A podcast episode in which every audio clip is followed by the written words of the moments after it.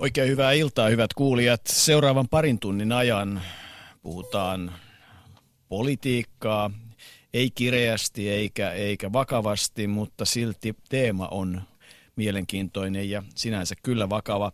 Ää, millainen urheilupuolue eduskuntaan saadaan? Vaalithan ovat 19. päivä huhtikuuta ja ennakkoäänestyslaitanne alkaa 8. päivä huhtikuuta.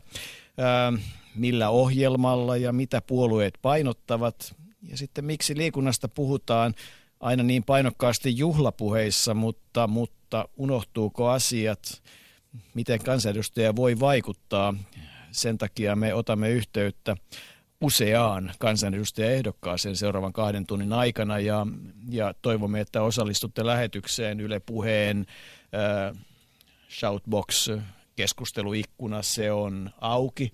Siellä me otamme vastaan kommentteja, samoin kuin urheiluilta.yle.fi sähköposti päivystää lähetyksen ajan ja Twitterissä hashtagillä uh, urheiluilta pääsee mukaan lähetykseen, jos painavaa asiaa on. Meillä on hyvä studiojoukkue, juontajakollegani Kristel Sarliin ja, ja sitten Jere Pehkonen peruskalustoa Yleen urheiluillassa ja sitten ne tärkeät vieraat. Tervetuloa Valosta, valtakunnallinen liikuntaorganisaatio, liikunnan kattojärjestö, erityisasiantuntija Laura Andersson, vastuualueena ennen kaikkea yhteiskuntasuhteet. Miltä parituntinen vaikuttaa? Olen oikein innostunut. Kiitos kutsusta. Ja kansanedustaja ehdokas Hämeenlinnan kaupunginhallituksen puheenjohtaja, pitkäaikainen liikuntavaikuttaja Sari Rautio, jonka kanssa olemme tehneet muun muassa – Jokaisella on oikeus liikkua, liikunnan erilainen ilta ja, ja muita yhteisiä asioita. Olet myös perehtynyt tavallaan erityisryhmien liikuntaan ja lasten liikuntaan, työskentelit pitkään nuoressa Suomessa ynnä muuta ja nyt todella pyrit vahvasti eduskuntaan. Millaisin miettein? Todella mielenkiintoinen ilta tulossa ja tota, veikkaanpa vaan, että kaksi tuntia käypi lyhyeksi. Niinpä se käy ja niin se saakin käydä. Krister, olet ihan käytännössä joutunut niin kuin pitkän pitkän linjan urheilutoimittajana, mutta ennen kaikkea myös ennen sitä ihan rehellisesti jumppamaikkana olemaan mukana. Sanoit, että pistit lapset aikamoisien jööhön aikanaan. Niin, kyllä tänä päivänä paljon puhutaan koululiikunnasta ja siitä, että sitä on liian vähän. Toisaalta minä olen vähän sillä kannalla, että sitä saattaa olla jopa liian paljonkin, koska sen tämän, tänä päivänä sen motivoiva keino on aika aika heikoilla, eli kun kuitenkin nämä asiat ratkeaa sillä lailla henkilökohtaisella tasolla, eli, eli yksilö ja se nuori itse päättää siitä, että haluaako hän liikkua vai ei, ja siihen on hyvin hankala sitä mielipidettä muuttaa, ja ja muistan vain itse, itse aikanaan, en tiedä miten kyseenalaisia keinot tänä päivänä olisivat liikunnanopettajina, että jos ei luistimia ollut mukana, niin lapio kouraan ja lunta lapioimaan. Ja pikkuhiljaa siitä sitten, kun muutaman jumppatunnin ajan oli lapioinut sitä lunta siellä vahtimestarin apuna, niin, niin niitä luistimiakin alkoi löytyä, mutta edelleenkin minä hieman peräänkuulutan sitä, että mitenköhän nyt sitten kansanedustajaehdokkaat ja ylipäätään eduskunta pystyvät vaikuttamaan siihen yksilön tekemiseen, kun lähdetään niin asioita sitten pikkuhiljaa juuresta lähtien eteenpäin viemään. No liikuntaväkihän ei yksin tietysti liikkumattomuutta ratkaise, sehän pitää ymmärtää ja tarvitaan kaikkien poikkihallinnollisesti, kaikkien ministeriöiden, kaikkien ö, yhteistä apua. Kuntahan on suuri liikuttaja ja ennen kaikkea tietysti sitten ö, kotitaloudet, jotka varsinkin rahoittajana ja sponsorin mielessä ovat merkityksellisiä. Mutta Laura Andersson, valo. Mitä valo painottaa? Mitä, mitä esimerkiksi, mitkä ovat ne valon liikunnalliset mietteet eduskuntavaaleihin. Mitä hallitusohjelmaan pitäisi kirjata? Valolla on kaksi suurta tavoitetta. Suomeen tarvitaan lisää liikettä ja menestyvää huippuurheilua.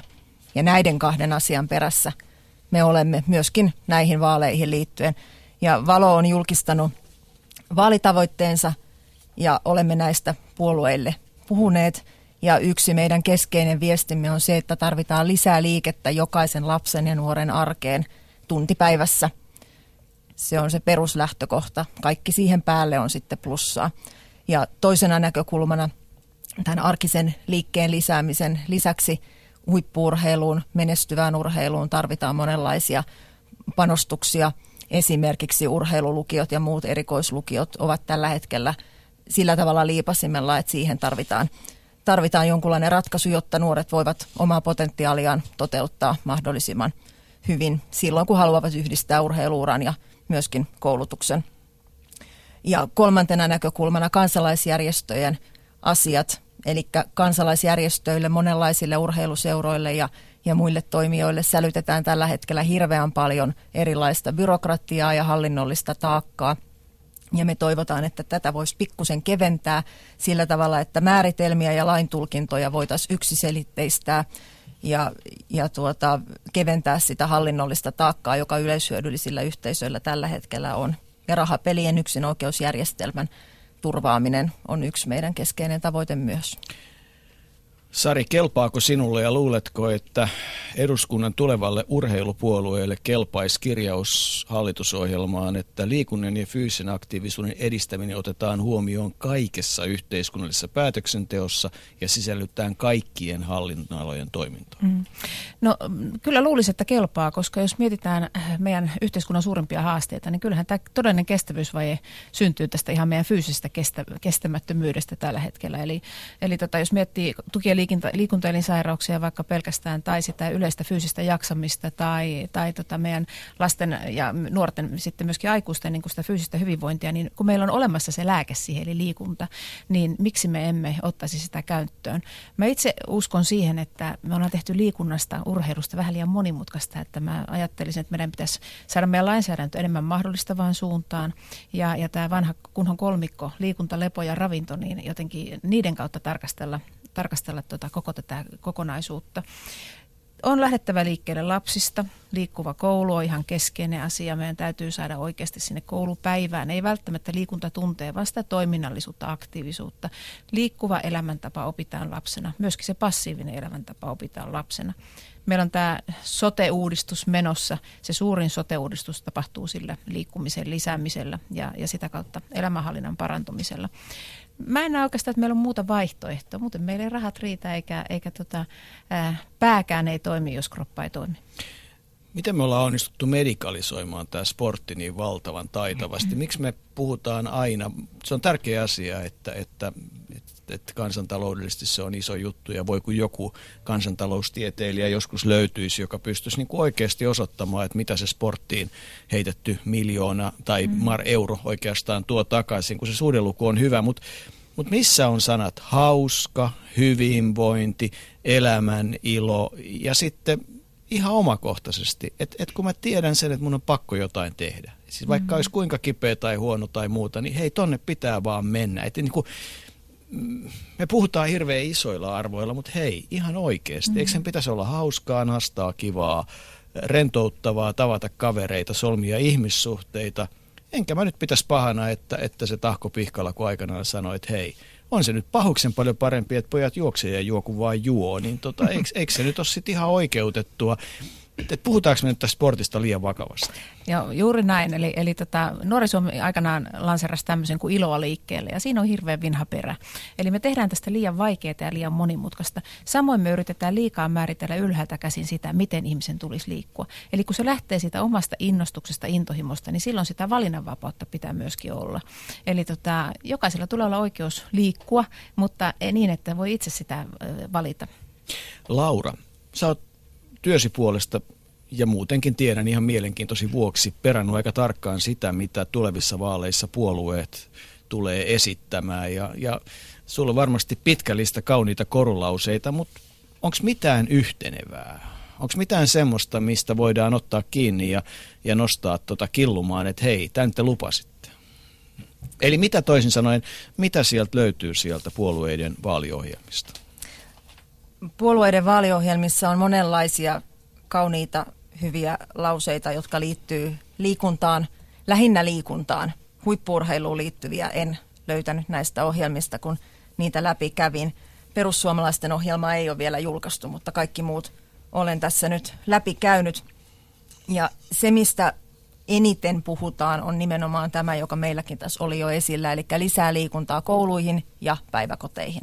Eli juuri kuten Sari sanokin, niin lapsista lähtevät myös puolueet liikkeelle. Kansalaisjärjestöt on toinen, joka nousee useimmin täällä näissä puolueissa, tai puolueiden ohjelmissa esiin. Sitten on yksittäisiä mainintoja, naisten ja vähemmistöjen aseman parantaminen, kävelyn ja pyöräilyn huomioiminen, lahjoitusten verovähennysoikeuden laajentaminen sillä tavalla, että myöskin yleishyödylliset yhteisöt pääsisivät tähän, tähän pakettiin mukaan. Monet puhuvat myös siitä, että raha ei saa olla harrastamisen este. Eli tämä näkökulma, joka polarisoitumiskehityksen kautta muutenkin paljon yhteiskunnassa nykyään puhuttaa, niin se on myöskin puolueiden ohjelmissa esillä.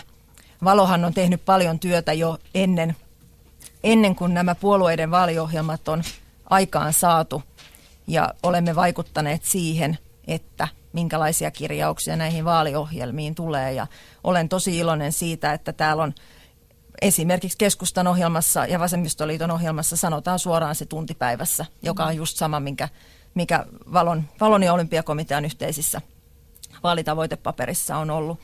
Ja monipuoliset kirjaukset antaa aiheen olettaa, että on mitkä tahansa puolueet sitten hallitusohjelmaneuvotteluissa, niin uskon, että liikunta siellä jollain tavalla näkyy se, millä tavalla se jää vielä nähtäväksi, mutta kovasti pyrimme siihen vaikuttamaan, että liikunta siellä mahdollisimman voimakkaasti olisi mukana. Krister on myös tutkinut aika tarkkaan noita Joo, ohjelmia. Mä olen tehnyt ihan samanlaisia johtopäätöksiä, mitä tässä edeltävässä puheenvuorossa tuli esille. Ja se, mitä mä jäin kaipaamaan, kun minä näitä luin, niin oli se konkretia, että taas on hirvittävä määrä tavoitteita, mutta yhdessäkään ohjelmassa ei oikeastaan tuoda mitään sellaista konkreettista lausuntoa tai jotain konkreettista ideaa, miten tähän tavoitteeseen eduskunta tulee sitten pääsemään näissä, näissä tota, tavoitte- eri puolueiden tavoitteiden toteuttamisessa. Sari Rautio, saat lyhyen kommentin ennen kuin otamme Tapio Korjuksen linjoille. No mä näkisin näin, että jos ja kun me tiedämme ja uskomme, että liikunta on väline moneen asiaan, niin silloinhan se täytyy nostaa isommaksi asiaksi. Eli mä esitän, että liikuntaneuvosto suoraan valtioneuvoston alle, kaikkien yhteiseksi asiaksi. Eli ihan rakenteellisesti selkeä muutos. Tapio Korjus on hetken päästä meillä linjoilla. Ää, Sari, oot pyrkimässä eduskuntaa vahvasti ja, ja pyrit sinne kokoomuksen ehdokkaana. Voiko kansanedustaja vaikuttaa? Voitko oikeasti tehdä asioita? Mitä kansanedustaja voi tehdä, kun kuitenkin aika pitkälle sportti on, on niin kuin kunnallista ja, ja niin mm. edelleen. Et siis, et kauniita juhlapuheita ja muuta. Okei, hallitusilmakirjaus voidaan saada aikaa. Mitä se tarkoittaa? Mitä mm. yksittäinen kansanedustaja oikeasti voi saada aikaa? Se on se, mitä mä haluaisin tän illan aikana painottaa.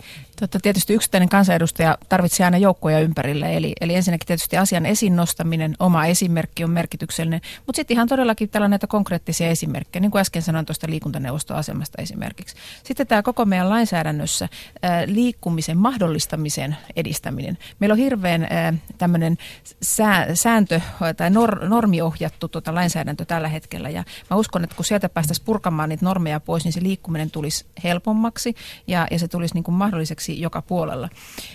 Ehkä se olennaisin asia, mitä yksittäinen kansanedustaja voi tehdä, niin on pitää sitä asiaa esillä, riippumatta siitä, että minkä toimialan lainsäädännöstä on kyse. Ja nyt langan päässä on Tapio Korjus, mitä kuuluu Kuortaneen suuntaan ja tietysti olet nyt jossain ihan muualla. Kiitos vaan, joo, hyvää kuuluu. En ole Kuortaneella tällä hetkellä kotona niin Lapualla. No se on melkein suurin piirtein sama asia tai ainakin lähes tulkoon. Mitäs muuten Tapio Korjus pitkälin ja liikuntavaikuttajana ja, ja entisenä huippuurheilijana, niin mitä pidät siitä Sarin ajatuksesta? Kuulitko, että liikuntaneuvoston asemaa muutetaan suoraan valtioneuvoston alaisuuteen? No joo, en, en ehtinyt kuulla asiaa. Tuli puskista. Tuli vähän puskista tämä, tämä tota, ja, ja täytyy vähän ehkä nyt sitten – hetken aikaa sulatella ja miettiä sen eri puolia. Että... Ää, en pakota sinua siihen vastaavaan, mutta tota, kerropa nyt oma miettees Kuortaneen urheiluopiston rehtorina ja, ja todella pitkän linjan liikuntavaikuttajana monellakin eri tavalla. Miltä tämä suomalainen liikkuva maailma tällä hetkellä näyttää noin kiteytettynä muutamaan lauseeseen? No ensinnäkin liikunnan ja urheilun kysyntä tästä maailmanajassa on varmaan suurempaa kuin koskaan. Et siltä se näyttää. Yhä useampi ihminen on kiinnostunut oman kuntonsa, terveytensä ja hyvinvointinsa hoitamisesta ihan henkilökohtaisella tasolla. Ja urheilu kiinnostaa meitä ihmisiä myöskin viihteenä enemmän kuin koskaan. Eletään isä vaiheissa ja asioissa hyvin, hyvin ö, omassa elämässäkin mukana ja tuntuu siltä, että, että liikunta- ja urheiluun liittyvä erilainen ammattilaisuus ja, ja myöskin liiketoiminta lisääntyy teknologisten ratkaisuiden ja, ja muunlaisen ammattilaisuuden myötä, että, että kyllä sillä tavalla, sillä tavalla tämä maailma liikunnan ympärillä, urheilun ympärillä on, on kyllä erilaista kuin mitä se on ollut 20 vuotta sitten. Olet ollut vahvasti vaikuttamassa ja konsultoimassa ja kirjoittamassa keskustapuolueen ohjelmaa nyt vaaleihin ja, ja tota, siellä on tiettyjä painotuksia. Miten itse koet, kun mitä ilmeisimmin puolue on tuleva hallituspuolue ehdottomasti, niin tota, miten koet seuraavan lauseen? Liikunnan ja fyysisen aktiivisuuden edistäminen otetaan huomioon kaikessa yhteiskunnallisessa päätöksenteossa ja sisällytetään kaikkien hallinnonalojen toimintaan. Sopisiko sinulle tämä kirjaus hallitusohjelmaan? No sopisi oikein hyvin, että, että äh, liikunta on aika iso asia, jos sitä ajatellaan ihmisen elämässä ihan sieltä lapsuudesta ää, sitten ikääntyneisiin ihmisiin asti. Ja, ja sillä tavalla ää, liikuntapoliittiset ratkaisut ja asiakohdat tulee esille oikeastaan kaikissa ää, yhteiskunnallisen politiikan osa-alueissa. Ja, ja tota, se ei ole yksintään niin kuin liikunta- tai urheiluihmisten asia, vaan kyllä tämä on, tämä meidän kaikkien, kaikkien asia eri sektoreilla. Ja, ja tota, kovin huonosti me ollaan onnistuttu tässä viime vuosina kuitenkaan ottamaan, ottamaan huomioon tämmöistä hallintorajat ylittävää keskustelua tai, tai tuota, päätöksentekoa. Ja, ja todella toivoisin, että sen aika olisi nyt, että pystyttäisiin laajastikin ottamaan tavallaan ne liikunnan ja liikuntakulttuurin eri puolet huomioon tulevassa päätöksenteossa aina, aina edistettä, edistettäessä kansalaisten terveyttä, hyvinvointia, toimintakykyä tai, tai myöskin sitten lahjakkaiden nuorten etenemistä omalla urheilijapolulla aina, aina kansainvälistä menestystä myöten, että kosketuspintaa on ympäristöpolitiikasta myöskin sitten kaupunkisuunnitteluun ja, ja, ja ennen kaikkea tietysti tänne terve, terveyden edistämiseen. Tapio Korjus studiossa ovat Sari Rautio ja, ja Laura Andersson. Öö, kun itse mietit ihan niitä ydinasioita, kansanedustajan vaikutusmahdollisuuksia ja niitä asioita, mihin eduskunta, tuleva eduskunta vahvasti voi vaikuttaa, niin mitkä vois olla ne pari semmoista ehdotonta ydinasiaa, mitä pitäisi nyt painottaa ja mitkä oikeasti pitäisi saada kansanedustajien, tulevan eduskunnan jokaisen jäsenen pään sisään? No varmaan, varmaan meillä kaikilla on ihan sama tavoite siinä, että, että meidän pitäisi saada lapsemme ja nuoremme liikkumaan riittävästi. Että kyllä tämä, tämä, tämä ruutuihin tuijottaminen ja pääte, päätelaitteiden mukaan tulo ihan jokaisen meidän elämään on tuonut sen vähän liiallisen istumakulttuurin nyt sitten tähän meidän arkipäivään ja, ja tota, sitä kautta ää, se on heikentänyt joka, jokaisen, jokaisen ää, te, terveyden edellytyksiä ää, kehittyä ja, ja tämä istumisen ehkäisy fyysisen aktiivisuuden lisäämisen myötä, niin varmaan on se ykkösasia. Ja kyllä mulla katseet kääntyy tässä nyt ennen kaikkea sinne koulumaailman suuntaan, että, mm. että kuinka me pystyisimme myöskin lainsäädännöllisessä työssä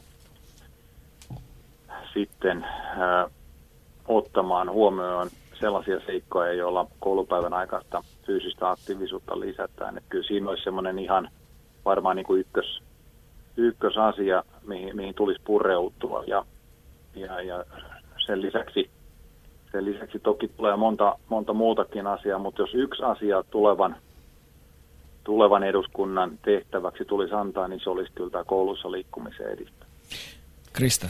Niin, Tapio, minä kysyisin sinulle tai jonkun näköisen konkreettisen ehdotuksen siihen, että miten sinä toimisit niin, että saisit motivoitua näitä niin sanottuja tämän päivän lökäpöksypoikia liikunnan pariin enemmän ja nimenomaan sitä konkretiaa sinne koulumaailmaan, että millä tavalla tämä motivointi voitaisiin hoitaa, jotta, jotta saataisiin mahdollisimman paljon hyötyä näistä lisääntyvistä liikuntamahdollisuuksista?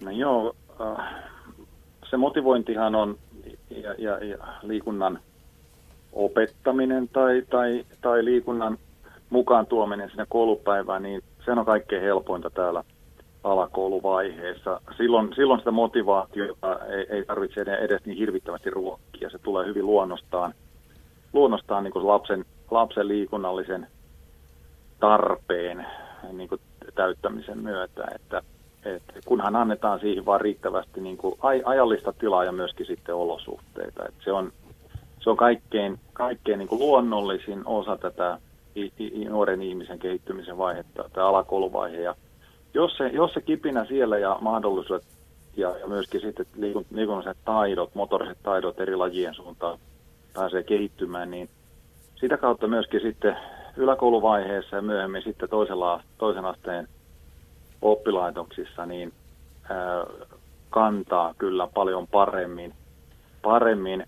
Ymmärrän hyvin kysymyksen kyllä, että, että jos, jos liikkumattomaan elämäntapaan tottunut teini-ikäistä yhtäkkiä yritetään viedä sitten liikunnan pariin, niin kyllä siinä aika monta ponnistusta joudutaan tekemään, mutta kyllä tietysti se alku, alku on tärkein ja jos liikunnallinen elämäntapa tarttuu siellä alle 12-vuotiaana, se jatkaa, jatkuu kyllä sitten hyvin myöskin myöhemmin. Ja meillähän on olemassa tutkimuksia, että jos alle 12-vuotiaana olet, olet tuota kolmekin vuotta ollut urheiluseuratoiminnassa mukana, niin kymmenen kertaa todennäköisemmin liikut aikuisena. Että, että kyllä se niin kuin omakohtaiset kokemukset liikunnasta, se hyvän olon tunne ja erilaisten kehollisten taitojen oppiminen eh, kantaa todella pitkälle sitä elämänkaarta. Ja, ja tästä tulisi niin kuin meidän kaikkien nyt sitten kantaa huolta ja, ja tehdä toimenpiteitä sen nimenomaan sen, sen lapsuuden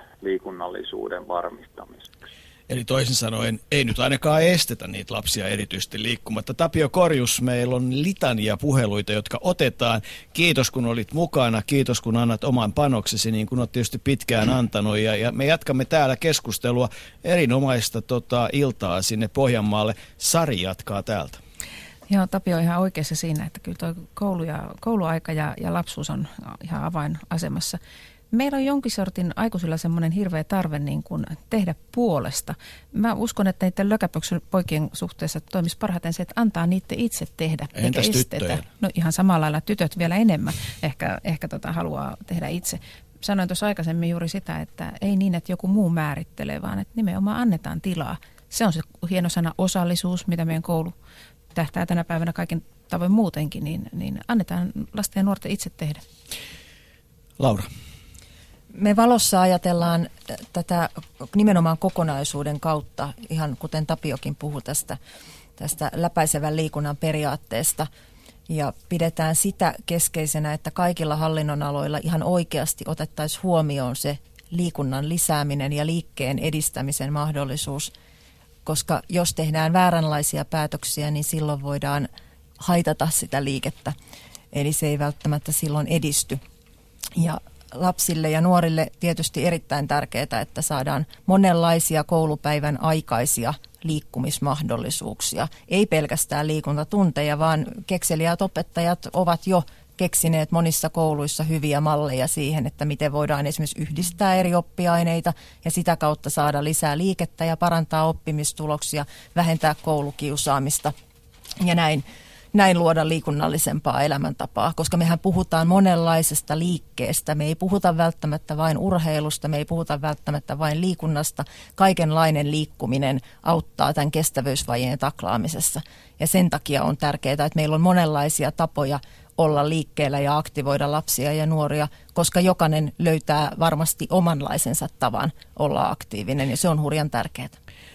Shoutbox Yle Puheen nettisivuilta yle fi kautta puhe on auki ja kommentteja tulee. kun luin tuon hallitusohjelmakirjauksen, niin ensimmäinen kommentti oli, että nyt oli niin laaja ja ympäripyöriä lause, että tuollaisena tulee jäämään sanahelinäksi vailla mitään konkretiaa. Tarkoitus on vain päästä mainitsemaan asia vailla minkäänlaista aikomustakaan saada aikaan käytännön ratkaisuja.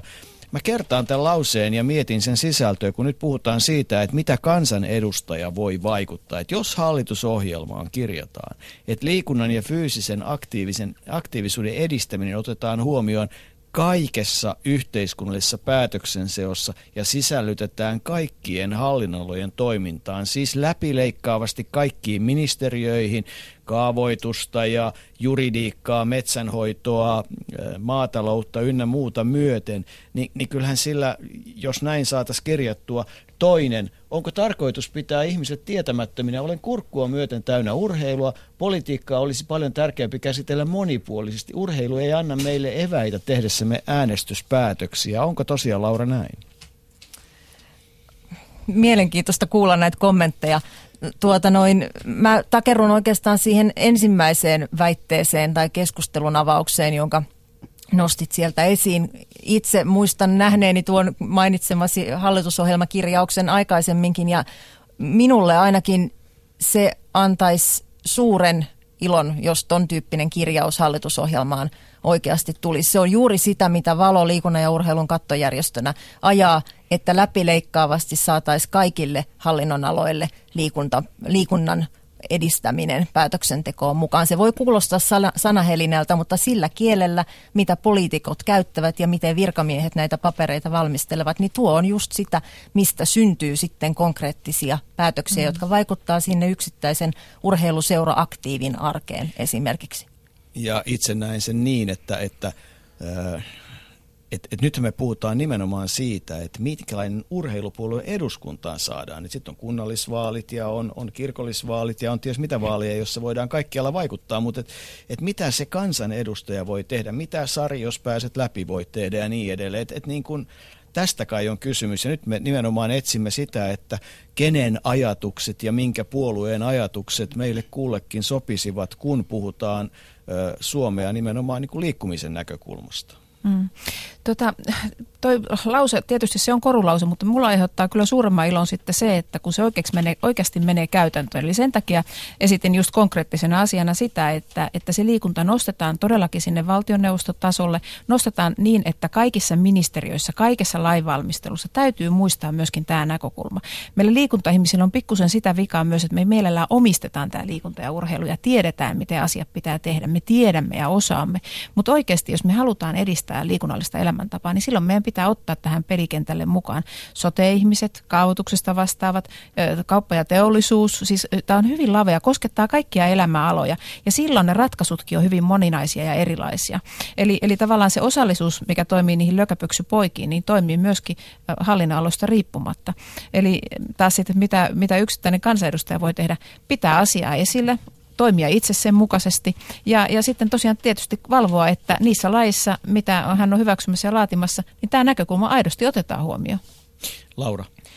Tällä hallituskaudellahan on jo pieniä askeleita otettu tässä poikkihallinnollisuudessa, joka sanana jo kuulostaa tietysti kauhean raskaalta ja byrokraattiselta, mutta opetus- ja kulttuuriministeriö, joka vahtii periaatteessa liikuntaa, ja sosiaali- ja terveysministeriö, jossa tehdään monenlaista muun muassa ennaltaehkäisevää tai sen toiminnan edistämistä, niin näiden yhteistyönä on syntynyt muutosta liikkeellä niminen paperi, toimintaohjelma, jossa pyritään nimenomaan siihen, että liikunta olisi paremmin kuin ennen mukana sosiaali- ja terveyspuolen ennaltaehkäisevissä toimenpiteissä. Pieniä askeleita, mutta iso asia, että näitä hallinnonaloja oikeasti yhdistetään, jotta syntyisi esimerkiksi terveyskeskuksiin enemmän liikuntaneuvontaa, jotta voidaan ennaltaehkäistä monenlaisia ongelmia. Esimerkiksi lonkkamurtuma, jonka hinta on 15 000 euroa per kappale, niin varmasti jos ihmiset ovat paremmassa kunnossa, voivat paremmin, pystyvät paremmin pitämään itsestään huolta, niin eivät ehkä niin usein kaadu ja murra sitä lonkkaansa, vaan selvitään pienemmillä kustannuksilla monenlaisista vaurioista. Saamme nyt seuraavan äh, lähetykseen ja, ja seuraava, joka tulee lähetykseen, on perussuomalaisten kansanedustajaehdokas äh, Niina Huru, kaupunginhallituksen edustaja muun muassa Helsingin liikuntalautakunnassa. Krister. Niin, Niina Huru, äsken kävi ilmi se, että perussuomalaisten liikuntapoliittinen ohjelma ei ole vielä tullut julkisuuteen. Eli minkälaisilla liikuntapoliittisilla ideoilla perussuomalaiset on lähdössä eduskuntavaaleihin?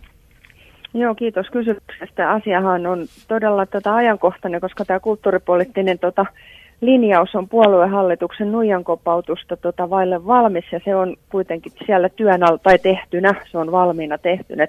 Siinähän painotukset on hyvin vahvasti liikunnan puolella, että liikunta on siinä esillä voimakkaasti, koska sehän tiedetään yhteiskunnassa, että saadaan muutaman miljardin säästöt puhtaasti liikunnan avulla. Että jos ajatellaan, että suomalaisilla on kakkostyyppi diabetes, sydän- ja verisuonisairauksia, tukia liikuntaelinsairauksiin, niin ilman muuta sillä on merkittävä osuus myös puoluepoliittisessa ohjelmassa. Ja henkilökohtaisesti, jos ajattelen omaa taustakoulutusta, niin että mä olen fysioterapeutti, sairaanhoidon opettaja, terveydenhoitaja ja teen työtä päivystysleikkausosastolla, missä on näitä nimenomaan lonkkamummujakin hoidetaan ja muita murtumapotilaita, niin lihaskunnolla suuri merkitys, niin kuin aikaisempi niin, niin henkilö tässä totesikin.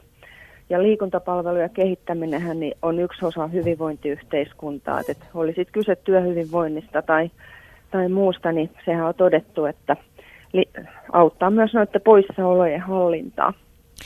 Minkälaisena sinä näet yksittäisen kansanedustajan vaikutusmahdollisuudet näiden ohjelmajulistusten läpiviemiseen?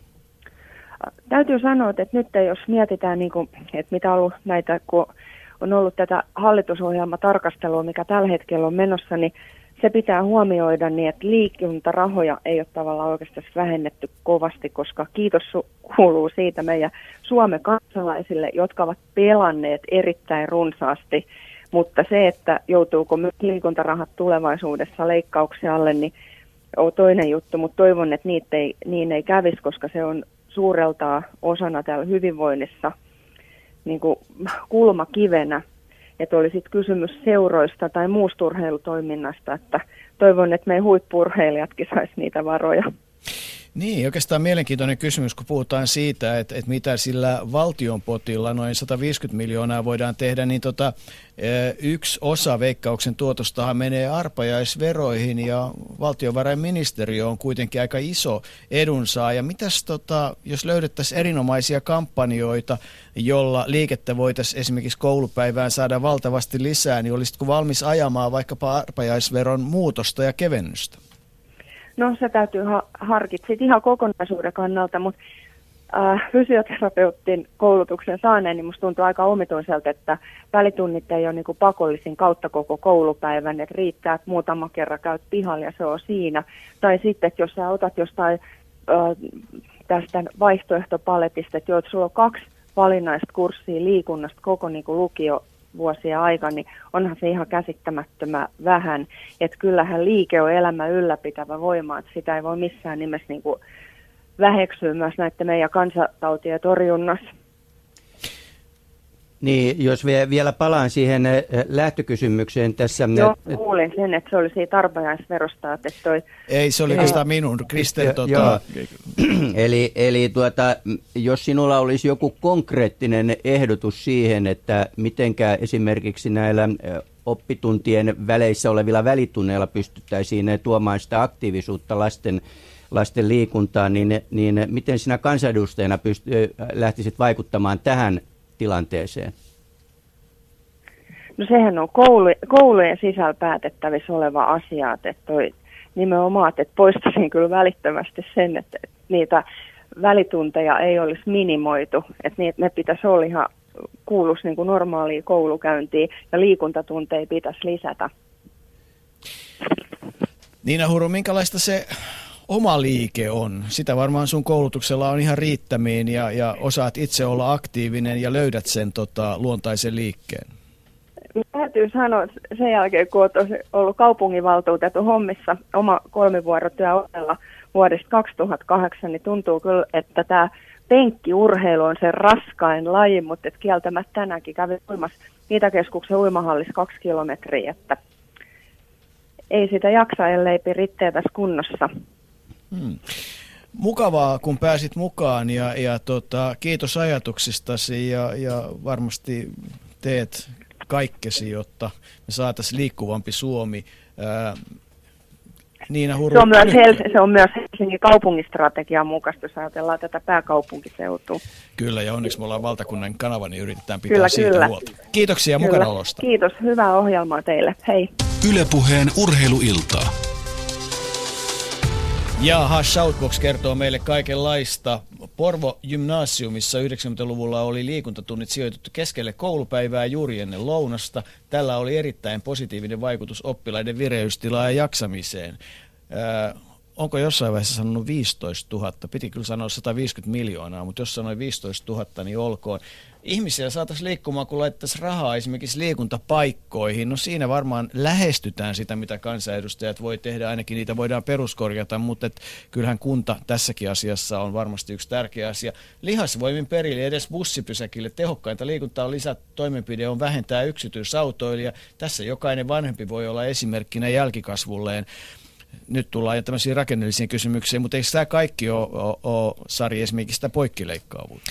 Tämä on nimenomaan sitä. Ei ole olemassa yhtä ainutta taikakorttia, minkä kautta liikunnan edistämistä voidaan tehdä, vaan, vaan nimenomaan täytyy katsoa sitä koko yhteiskuntaa ja kaikkia näitä vaihtoehtoja.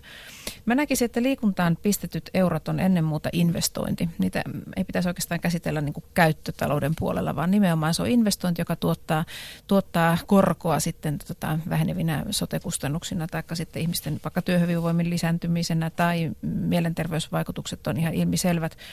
Eli, eli tota, tämmöinen niin kuin näkökulma erilaiseksi. No mitä sitten taas voi, voidaan tehdä, niin esimerkiksi tämä, äh, mihin, mihin tota siellä Shoutboxissa viitattiin äh, tota, ilmastonmuutokseen, niin esimerkiksi liikkumisen kokonaisuutta pitäisi tarkastella, että se, mistä tulee hyötyä yksittäiselle ihmiselle, kevyen liikenteen edistäminen, äh, arkiliikunta kaiken kaikkiaan, niin sehän koituu hyväksi myös meidän ilmastolle. Eli tavallaan tämä kokonaisvaikutuksen ymmärtäminen. Liikunnalla on itseisarvo, se ilo, hyvä hyvinvointi, mutta myös välinearvo. Sen kautta saadaan aikaiseksi paljon hyviä asioita. Laura Andersson.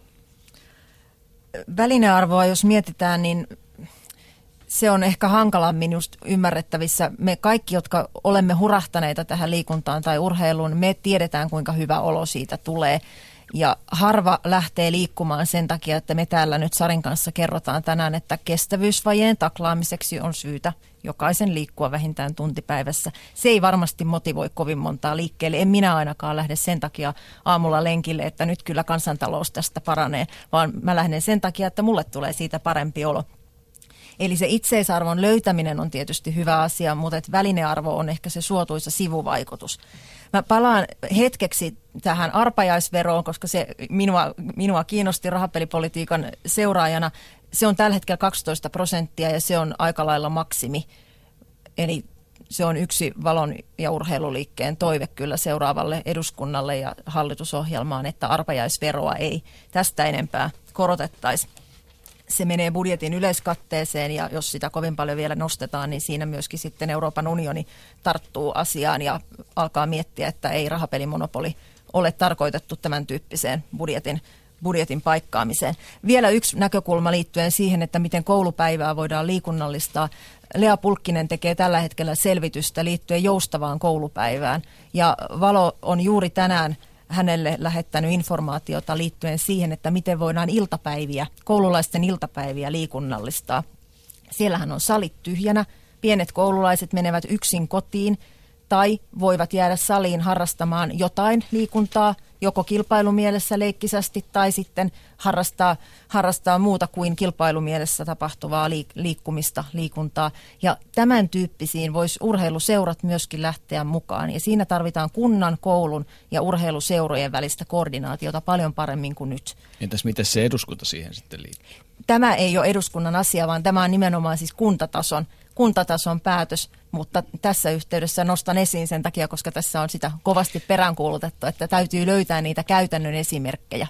Mutta varmasti se on myös eduskuntatason asia siinä mielessä, että jos löydetään hyviä malleja, jossa jossa saadaan esimerkiksi koulu- ja kunnan yhteistyötä toimimaan ja urheiluseuroja resurssoidaan, niin siirretäänpä sieltä tota edunsaajien edunsaajien osalta jotain kuluja yleiskatteen puolelle, jolloin voidaan jakosuhdelakia hiukan muuttaa ja sitä kautta saada niin kuin esimerkiksi opetus- ja kulttuuriministeriön budjettiin lisää rahaa. Et kyllähän eduskunta kai voi vaikuttaa. Eduskunta nimenomaan talouspuolella voi ilman muuta vaikuttaa. Eduskuntahan päättää sen, että mihin rahat käytetään ja mitä tulee liikunnalliseen iltapäivätoimintaan, niin nehän eivät ole veikkausvoittovaroja, vaan siinähän käytetään budjettivaroja, joka on siinä mielessä liikunnan kannalta hyvä asia, että ne veikkausvoittovarat säästyy ainakin tällä hetkellä nyt sitten muihin liikunnan edistämistarkoituksiin. Täällä studiossa ovat Krister Sarliin, Jere Pehkonen, Laura Andersson, erityisasiantuntija kattojärjestö Valosta ja Sari Rautio, muun muassa Hämeenlinnan kaupungin hallituksen puheenjohtaja ja kansanedustaja ehdokas sekä pitkän linjan liikuntavaikuttaja Sarilla oli jotain kuolemattomaa älykästä. No, mä lähtisin tästä koulusta vielä jatkamaan. Eli, eli opetussuunnitelman perusteethan uudistuu nyt 2016. Eli kyllä tämmöisiä isoja rakenteellisia muutoksia tehdään myöskin siellä eduskunnassa. Voidaan ää, määritellä sen tyyppisiä normeja, jotka ohjaa tämmöiseen liikunnallisempaan ää, ratkaisuun.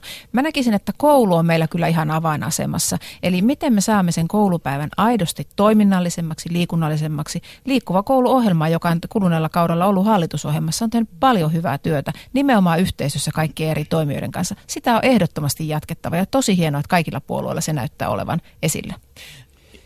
Niin, tässä, tässä tuli nyt eh, tätä koulujen ja seurojen välistä yhteistyötä, niin, niin yksi asia varmaan, millä, mikä eduskunnassa ja kansanedustajat voivat vaikuttaa, on tämän talkootyön verottamiseen ja seurojen, seurojen tota, verokuvioihin, tämän talkootyön verotuskuvioihin ja, ja sitten, sitten myöskin näiden erilaisten normien purkamiseen, mitkä tällä hetkellä rajoittaa hyvinkin paljon seurojen äh, talkootyötä.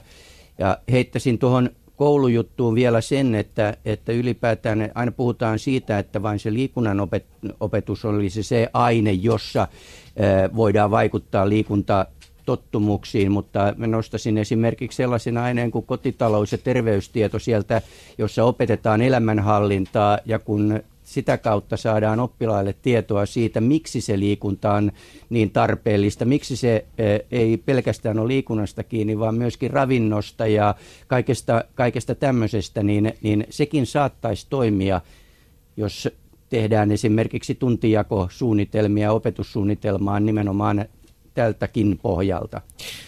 Nyt puhelimessa on Ville Niinistö, vihreiden puheenjohtaja, kansanedustaja ehdotus. Hyvää iltaa. Hyvää iltaa. Kun yleisteema on se, että millainen urheilupuolue eduskuntaan saadaan ja millä ohjelmalla, niin, niin miten sinä puolueesi puheenjohtajana ja kansanedustajana näkisit, mitä siinä urheilupuolueen ohjelmassa pitäisi oikeasti lukema, lukea, että se kohdentuisi vahvasti meidän kaikkien hyödyksi ja tuottaisi riittävästi iloa? No mä oon tietysti vanhana nuorisojalkapalloilijana innokas jalkapalloystävä. Mä oon sitä mieltä, että eduskunnassa ennen kaikkea pitää arvioida nyt siis kansanterveyden ja, ja yleisen saavuttavuuden näkökulmasta sitä, että kaikilla nuorilla ja kaikenikäisillä ihmisillä on mahdollisuus arjessaan liikuntaan ja niiden palvelujen ohessa, mitä heille tarjotaan, niin se liikkumismahdollisuus olisi mahdollisimman monipuolista. Että se on se, mikä on valtion ensisijainen tehtävä ja sitten toissijainen tehtävä on tukea huippuurheilua, josta saadaan sitten niitä elämyksiä. Uskotko muuten huippuurheilun voimaan edelleen esikuvana? Onko esikuva kova juttu? Kyllä mä uskon, että esikuva on kova juttu monissa asioissa.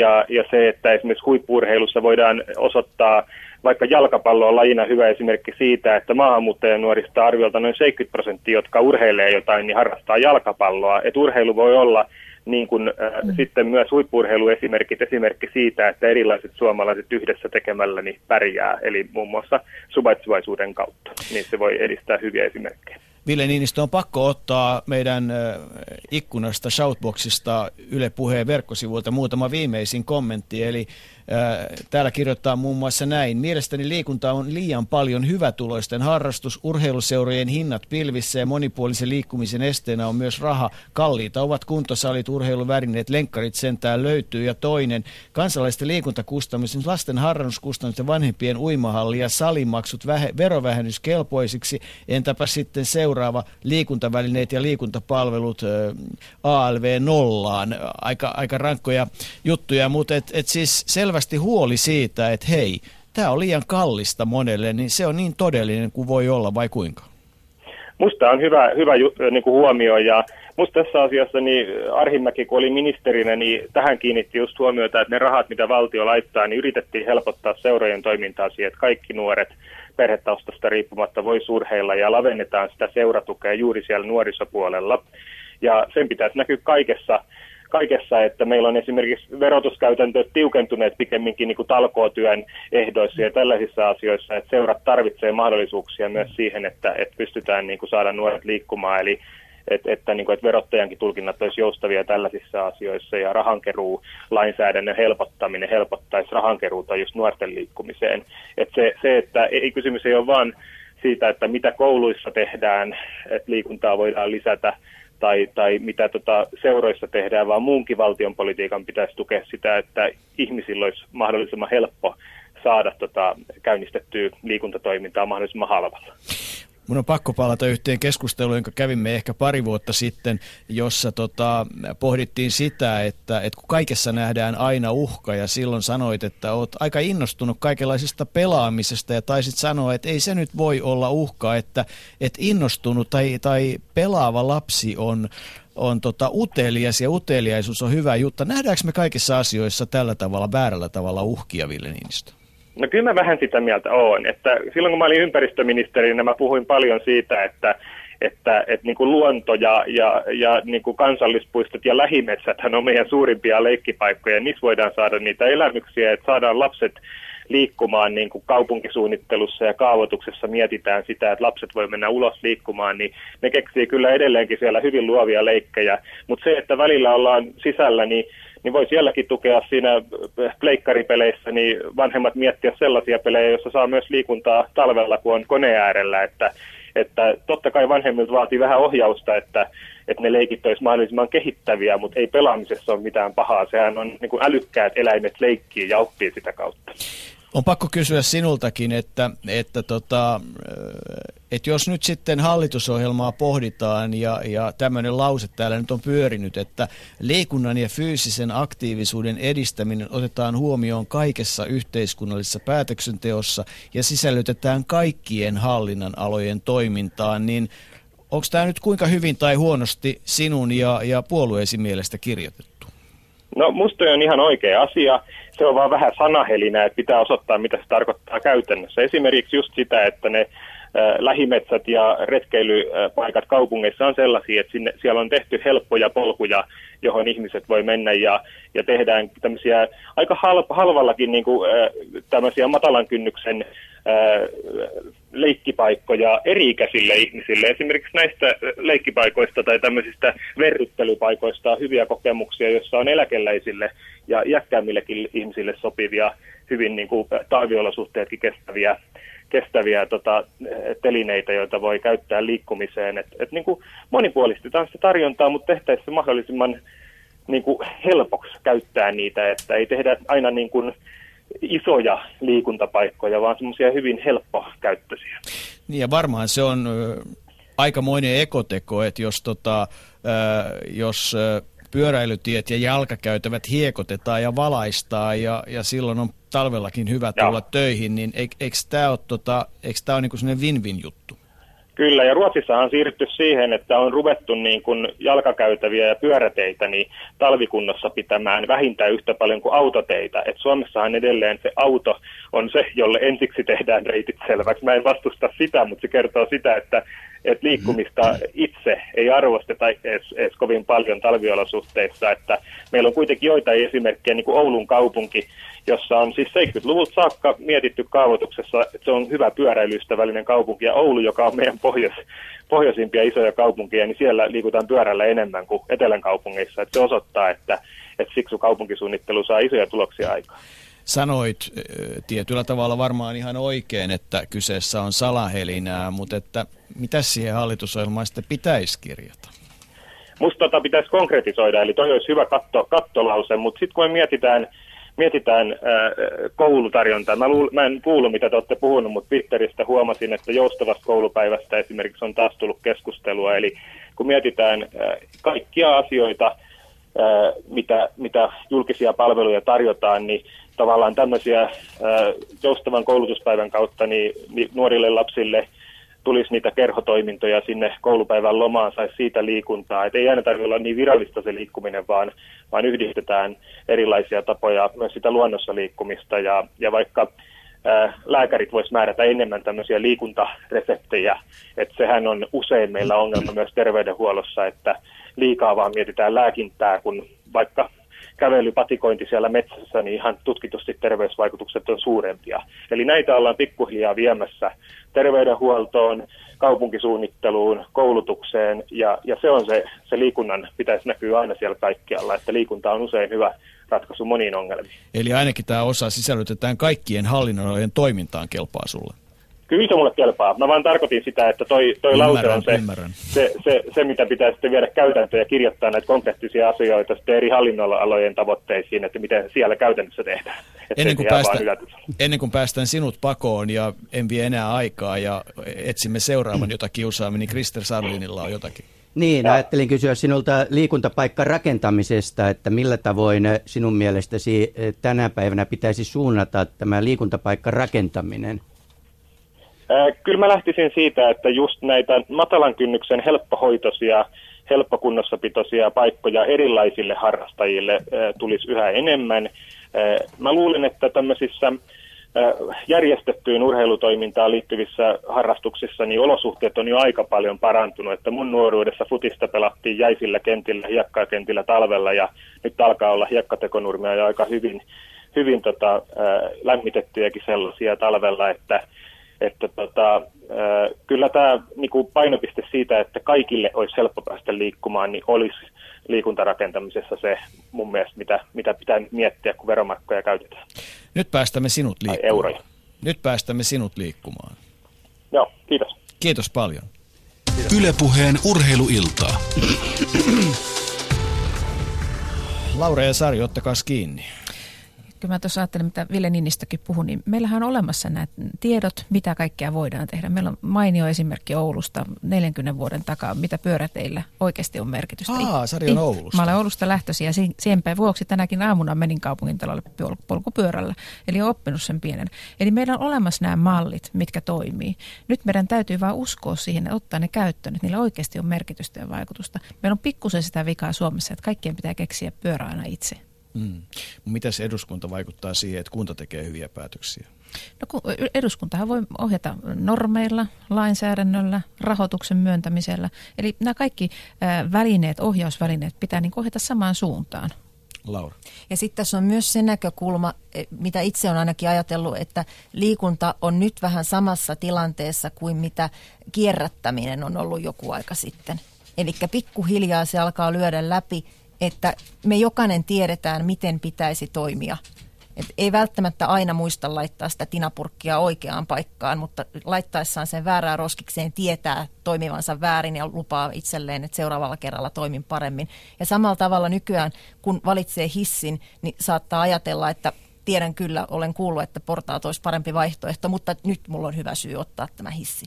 Eli on erilaisia vaihtoehtoja ja toimintatapoja, ja me pikkuhiljaa aletaan oivaltaa, että se liikunnallinen elämäntapa on se, joka on ainoa vaihtoehto jatkossa. Ei niin, että se tulisi väkipakolla ja ylhäältä päin sanelemalla, mutta pikkuhiljaa oivalletaan, että se liittyy siihen, että miten yhteiskunta tässä paremmin kestää jatkossa ja miten me itse voimme jatkossa paremmin paitsi keppiä, niin me tarvitaan myös sitä porkkana. Eli siitä hyötyä, vaikka esimerkiksi tämä Pekka Niska-esimerkki, sitäkin on käytetty monen kertaan, että siellä työnantaja oikeasti kannustaa liikkumiseen. Miksi me voitaisiin tehdä sitä laajemminkin, ottaa tämmöinen reipas liikuntahaaste, josta tulee selkeä hyötyä, verohyötyä, ehkä jotain muuta.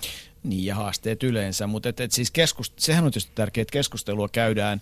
Ää, lähetysikkunassa ää, keskustelu käy vilkkaana, mummon lipat, aika halpa keino mielestäni lisätä ikäihmisten liikuntaa ja toiminta. Kyllä pitää kulkuväylät talvisin kunnossa, pääsee hoitamaan päivittäiset asiat pelkäämättä kaatumisia, lonkkavaurioita.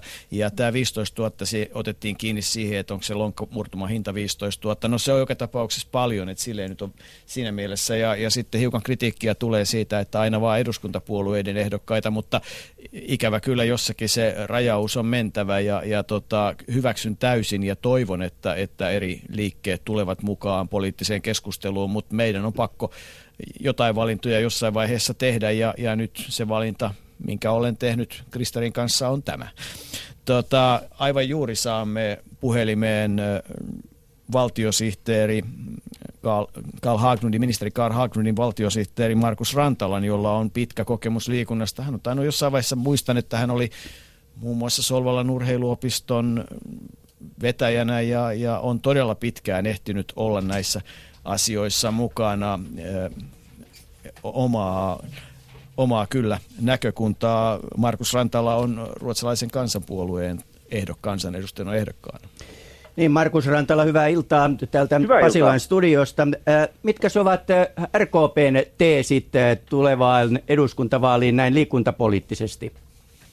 No varmasti ehkä tärkein asia on, on liikunnan ja urheilun rahoituspohjan turvaaminen.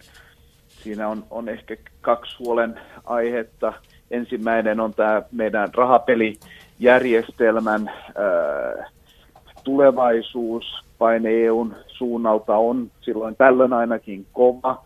Ja nythän meillä on tämä selvitys tekeillä sisäasian ministeriön toimialalla ja meidän mielestä se on tärkeää, että tämä selvitys nyt tehdään, että me ollaan entistä vahvempia, vahvempia Suomessa tämän meidän rahapelijärjestelmän kanssa. Ja toinen on varmasti se, että, että valtiovarainministeriö tai joku muu taho yrittää varmasti käyttää veikkausvoittovaroja joihinkin muihin tarkoituksiin kuin siihen, miten, mihin ne on, on ajateltu tai, tai äh, ja muistan, kun tultiin opetus- ja kulttuuriministeriön 2009, se oli ministeri Valinin kanssa, niin äh, valtiovarainministeriö oli tehnyt sellaisen ehdotuksen, että veikkausvoittovaroja oltaisiin käytetty muun muassa kulttuurilaitoksen laitosten vuokra avustuksiin, siis periaatteessa näin, että veikkausvoittovarat olisi mennyt senaattikiinteistöjen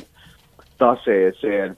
Ja tällaisia niin kuin vedätyksiä, niin varmasti yritetään taas hallitusneuvotteluissa, jos miettii esimerkiksi urheilun, liikunnan tilannetta, niin periaatteessa koko meidän budjetti tai liikunnan budjetti tulee veikkausvoittovaroista, niin tämä on, on, on ehkä se tärkein ja suurin, suurin asia myös ensi hallituskaudella.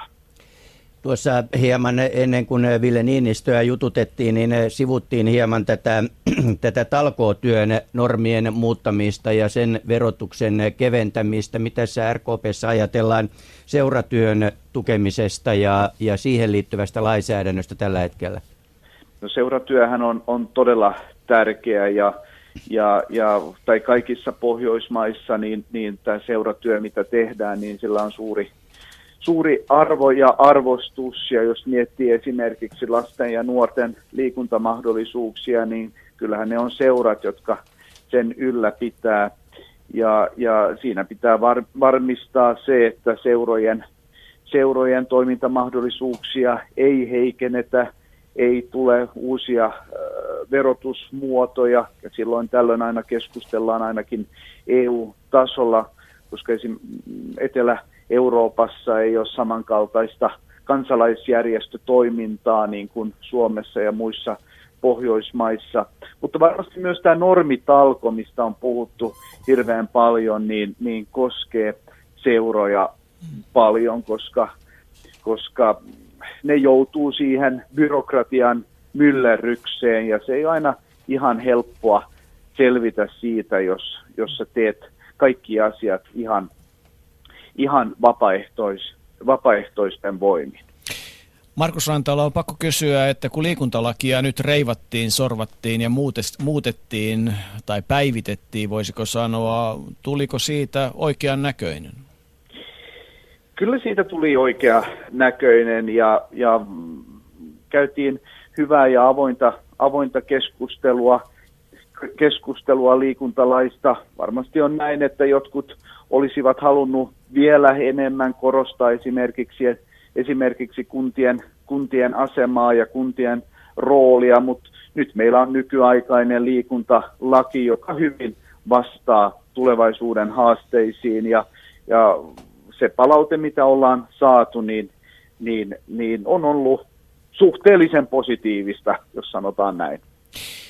olet pyrkimässä eduskuntaan ja, ja, ja niiden 200 joukkoon, joiden pitäisi pystyä vaikuttamaan, mutta ihan oikeasti, miten, mitä yksittäinen kansanedustaja, mitä eduskunta, mitkä on niitä ydinasioita, mitä voi tehdä, koska kuitenkin kunnat, kotitaloudet ja, ja muut vastaavat aika pitkälle tästä meidän liikkeestä. Mitä, mitä kansanedustaja voi tehdä?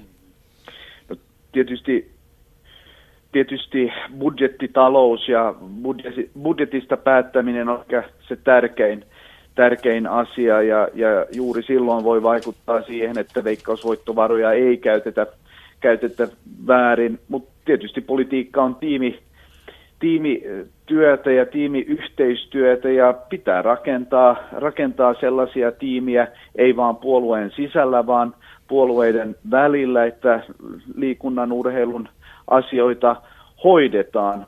Mun mielestä on kuitenkin hyvä se, että, että liikunta perustuu aika paljoltikin kansalaistoimintaan ja en usko, että suomalaiset haluaisi haluais sellaista järjestelmää, missä valtio lähtee määrittelemään liikunnan tulevaisuutta.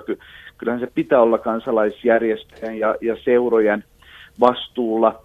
Mutta jos miettii esimerkiksi liikkumattomuuden vähentäminen, niin se on tyypillinen tällainen poikkihallinnollinen projekti, missä kaikki hallinnonalat pitäisi olla mukana, kaupungin suunnittelu ja sosiaali- ja terveysalat, liikennepolitiikkaa, ja, ja varmasti se he, tulee herättämään aika paljon keskustelua ensi ens, eduskunnassa, miten, miten me pystytään vähentämään liikkumattomuutta.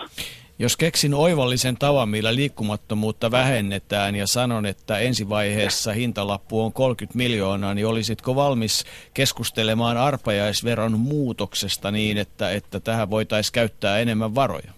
Kyllä, siis jos on 30 miljoonaa, niin, niin se on todella pieni, pieni summa. Jos muistan oikein, niin UKK-instituutti laski, että, että liikkumattomuus maksaa yhteiskunnalle noin kaksi miljardia. Ja, ja siksi euro, mitä satsataan liikuntaan ja urheiluun, niin maksaa, mak, maksaa itsensä takaisin montakin kertaa. Ja jos se on 30 tai 50 miljoonaa ja me pystytään sitten vähentämään liikkumattomuutta, niin se on kyllä pieni hintalappu siihen, mitä, mitä me sillä summalla saadaan. Kun me tässä nyt olemme leikiskelleet sillä ajatuksella, että kirjoitetaan jo hallitusohjelmaa, koska sehän nyt on kuitenkin teidän tehtävänne ja, ja ollaan käytetty täällä lausetta, että liikunnan ja liikunnan ja fyysisen aktiivisuuden edistäminen otetaan huomioon kaikessa yhteiskunnallisessa päätöksenteossa ja sisällytetään kaikkien hallinnon alojen, kaikkien hallinnon alojen toimintaan, niin ostaako RKP ja ostatko sinä Markus Rantala tämän lauseen? Ostan, ostan ja se on ihan selvää, että että tämä vastuu ei ole vain opetus- ja kulttuuriministeriön liikuntayksiköllä tai, tai kunnan liikuntavirastolla, vaan kaikilla on vastuuta siitä, että, että pystytään vaikuttamaan positiivisesti tähän, tähän asiaan. Ja, ja tarvitaan myös ehkä asennemuutosta, että aina ei, ei nähdä minkälaisilla päätöksillä voidaan oikeasti vaikuttaa siihen. Jos otetaan esimerkiksi kaupunkisuunnittelu äh, esimerkkinä, että et tällainen jonkinlainen, se on aina helppoa vaatia lisää ohjelmia, mutta mä uskon, että jotain tällaista todella poikkihallinnollista tarvitaan niin, että et, et myös käytännössä, käytännössä pystytään tekemään muutosta. Markus Rantala, pitkä työpäivä on takana sinullakin ja, ja tota, toivon, että omaan ohjelmaan jää aikaa pieneen fyysiseen aktiivisuuteen. Mitä muuten ajattelit juuri tänään tehdä? Siis mulla oli sulkapallovuoro vuoro kalenterissa, pelaan sulkapalloa noin kolme kertaa viikossa, mutta sitten meillä oli kaupunginhallituksen iltakoulu, niin joudun valitettavasti peruumaan mun sulkapallovuoron, mutta ja kyllähän sen heti huomaa, jos ei saa liikkua, jos, jos, jos sulkapallovuorot perutetaan, niin kyllä sen huomaa myös työpanostuksessa, että, että ei pysty samalla tavalla, pysty samalla tavalla olemaan mukana ja, ja, ja, ja aktiivisesti hoitamaan asioita. Et, et itse olen oppinut sen, että et mä oon paljon parempi työntekijä, jos, jos saan liikkua noin kolme kertaa viikossa – ja ihan hyvällä omatunnolla ehkä otan myös puoli tuntia mun työajasta, koska sekin maksaa paljon, paljon takaisin loppu, loppumetreillä, kun pystyy, pystyy sitten työpaikalla olemaan paljon tehokkaampi. Tässä tuli uutinenkin. Valtiosihteerillä on tämän mukaan työaika. En ole sitä ennen huomannut, mutta... No tuota... No ei ole virallista työaikaa, se on kyllä totta. Että se on, no työaika on varmasti 24-7. No niin, oli miten oli iltakävelylle ja, ja tuota, kiitos Markus Rantala kiitos. mukana olosta. Kiitos, hei. Ylepuheen urheiluiltaa. Ja nyt meillä on aika tiivis tahti tässä, koska jo ihan tovin päästä otamme yhteyttä TUL-puheenjohtajaa, ministeriin ja kansanedustaja ehdokas Sirpa Paatero ja kysymme, että miten TUL on mukana, miten, miten siellä koetaan asioita. Mutta mitäs Markus Rantala, herättikö ajatuksia? Markus Rantalan tilanteessa oli juuri se ehkä tyypillinen tilanne, että me, mihin Laurakin tuossa äsken viittasi, että me tiedämme mitä pitäisi tehdä, mutta sitten arjessa teemme valintoja toisinpäin. Ja tämä on se iso juttu. Ne pienet valinnat ratkaisevat, koska se ei auta, että me käydään kerran viikossa, kaksi kertaa viikossa, vaan se pitäisi saada sinne 24-7 sisälle se liikunnallisempi elämäntapa. Mitä Laura? Mä havainnoin nyt näitä vaaliohjelmia versus sitten henkilöt, jotka käyttävät puheenvuoroja. Ja tämä on siinä mielessä nyt mielenkiintoista, että ihan niin kuin oikeassakin elämässä, niin paperi on yksi tapa ilmaista asiaa ja sen jälkeen on sitten se, mitä ihmiset sanovat. Eli RKPn ohjelmassa ei ollut lainkaan näitä hyviä asioita, joita Markus äsken nosti esille. Ja vihreiden ohjelmassa ei mainita liikuntaa lainkaan.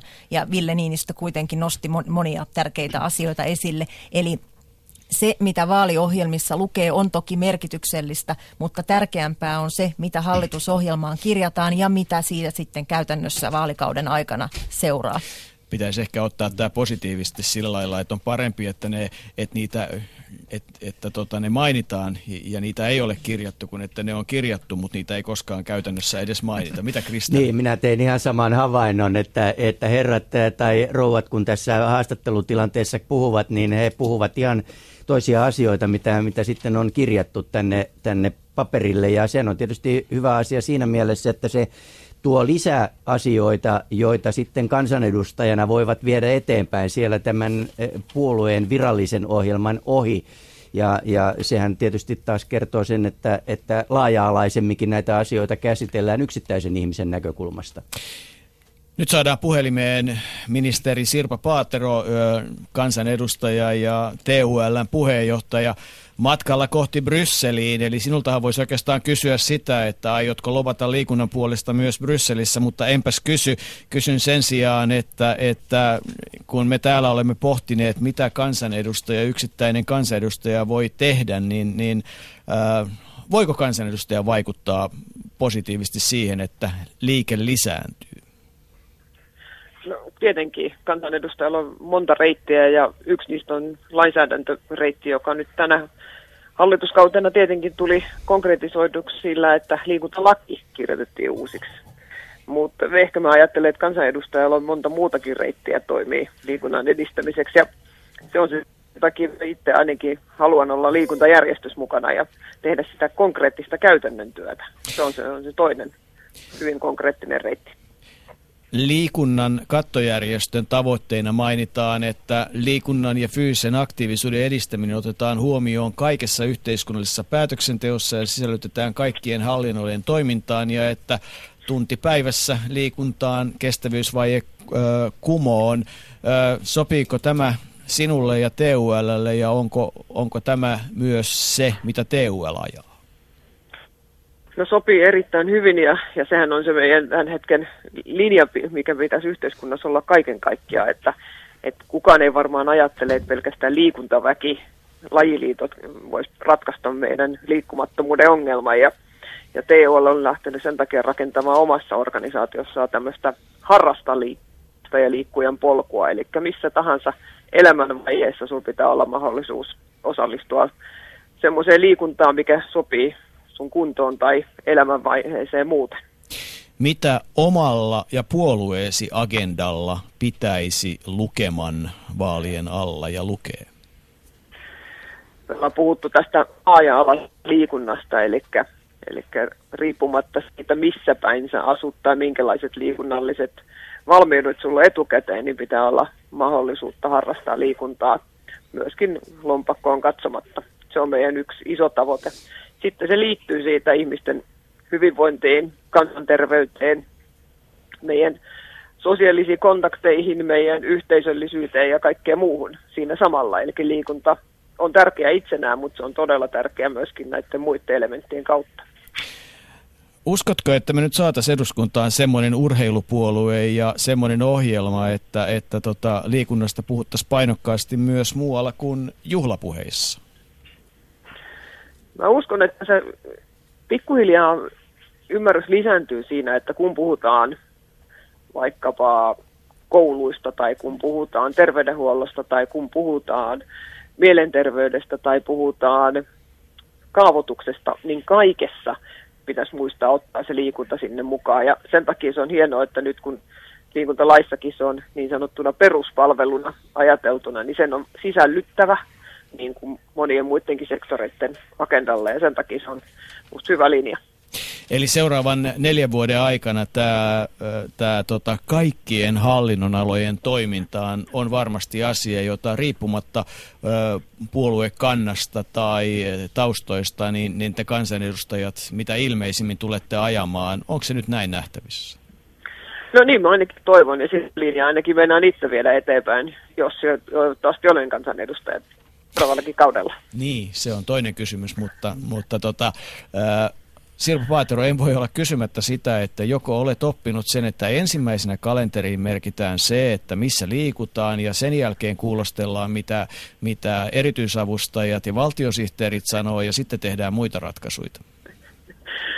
Ja nyt täytyy myöntää, että on selvästi vielä oppimista ja tällä hetkellä juuri jouduin skippaamaan viikonloppunakin, oli ajatellut osallistua Otson hiihtoon, mutta flunssa pääsi yllättää ja nyt on taas mennyt kyllä monta päivää ihan, ihan hukkaan tässä liikunnan osalta.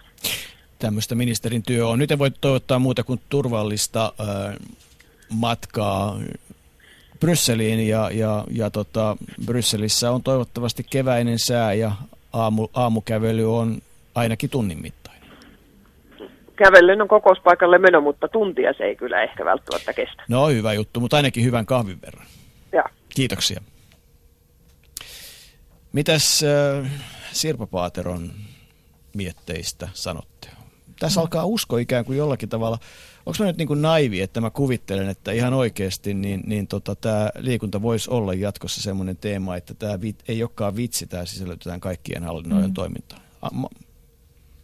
Laura. Ei varmasti ole vitsi. Ei varmasti ole. Musta tuntuu, että nyt mä olen 2007 tullut itse S-luuhun töihin ja ollut nyt sitten myöskin nähnyt tämän valon syntymisen ja joka vuosi, joka hallituskausi on menty eteenpäin.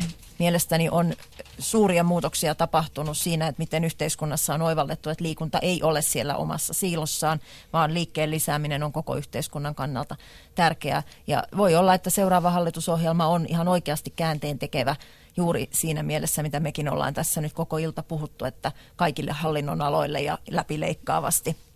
Tämä on minusta nimenomaan nyt se tärkeä paikka, missä pystytään todennäköisesti kääntämään tämä, asia. Ja nimenomaan niin, että kun nythän hallitusohjelmasta näyttää tulevan sillä tavalla kaksivaiheinen, että tehdään ensin tiiviimpi paperi, jossa on ylätason otsikoita ja sitten koko kesän ajan rullataan siitä sitten tiiviimpää toimintasuunnitelmaa, joka on yksityiskohtaisempi niin on ne pääotsikot ihan mitä tahansa, niin lupaan, että liikunta- ja urheiluyhteisö löytää linkin liikuntaa ja urheiluun ihan jokaisen pääotsikon alle, eli varmasti löydetään tärkeitä sisältöjä sitten toimintasuunnitelmaa myös. Ennen kuin Sari saat jatkaa, niin on pakko lukea täältä mielenkiintoinen juttu.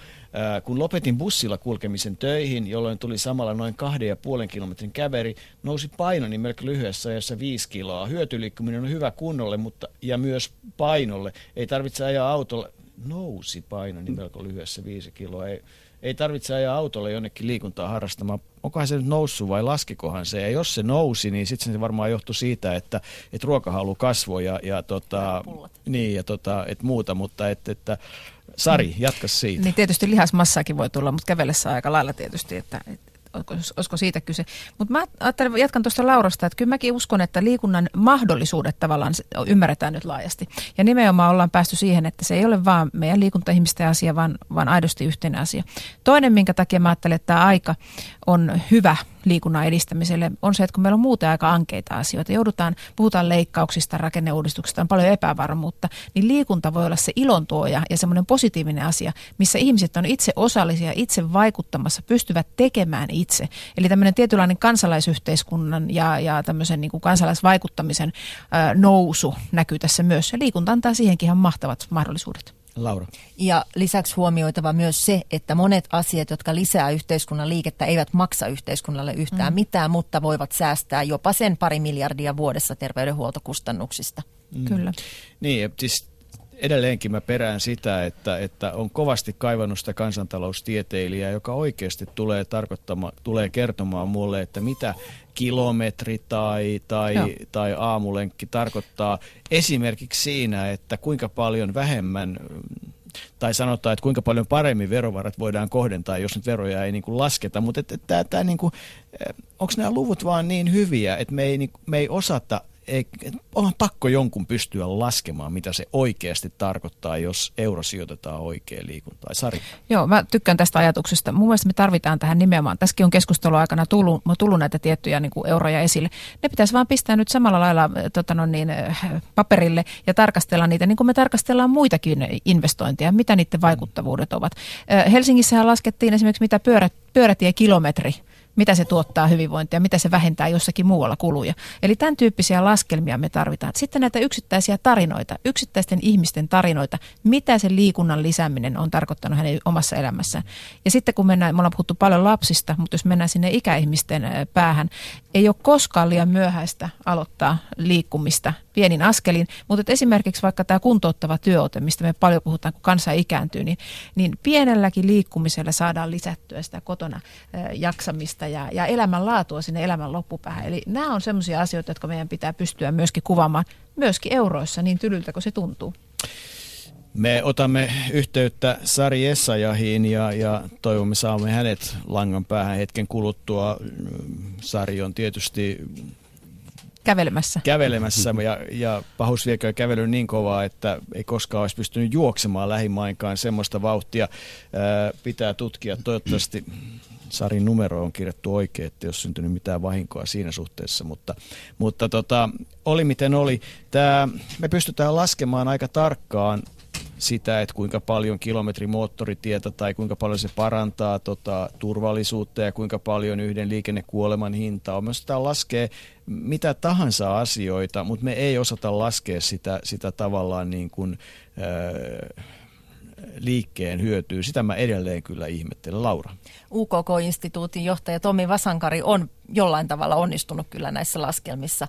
Toki varmasti vielä voidaan tarkentaa ja voidaan tehdä, tehdä vielä muitakin mm. laskelmia, mm. mutta hän on siis laskenut esimerkiksi tämän auki, että liikunnan puute aiheuttaa vuositasolla parin miljardin kustannukset. Ja sen lisäksi, jos puhutaan diabeteksestä, kun siinä on laskettu, että 27 prosenttia diabeteksen kustannuksista mm. johtuu liikunnan liian, liian vähäisestä määrästä, niin me puhutaan siinäkin miljardista vuodessa – Eli Vasankari on yksi guru, joka on tässä nyt sitten jonkun verran laskelmia onnistunut tekemään, ja WHO on laskenut näitä pyöräilyn kustannuksia, ja myös Helsingin kaupunki, johon Sari jo viittasi, niin on myöskin laskenut näitä, että kuinka monta, kuinka monta euroa säästyy, kun sijoitetaan yksi euro pyöräteihin.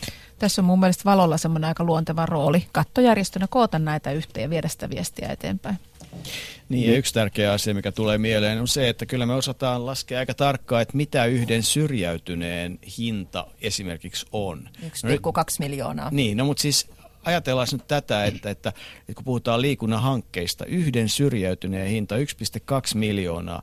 No kuinka monta personal traineria ja moneksi vuodeksi voitaisiin palkata, että se olisi vielä tota kannattavaa? Että et onhan nämä niin kuin oikeasti mielenkiintoisia asioita kaiken kaikkiaan.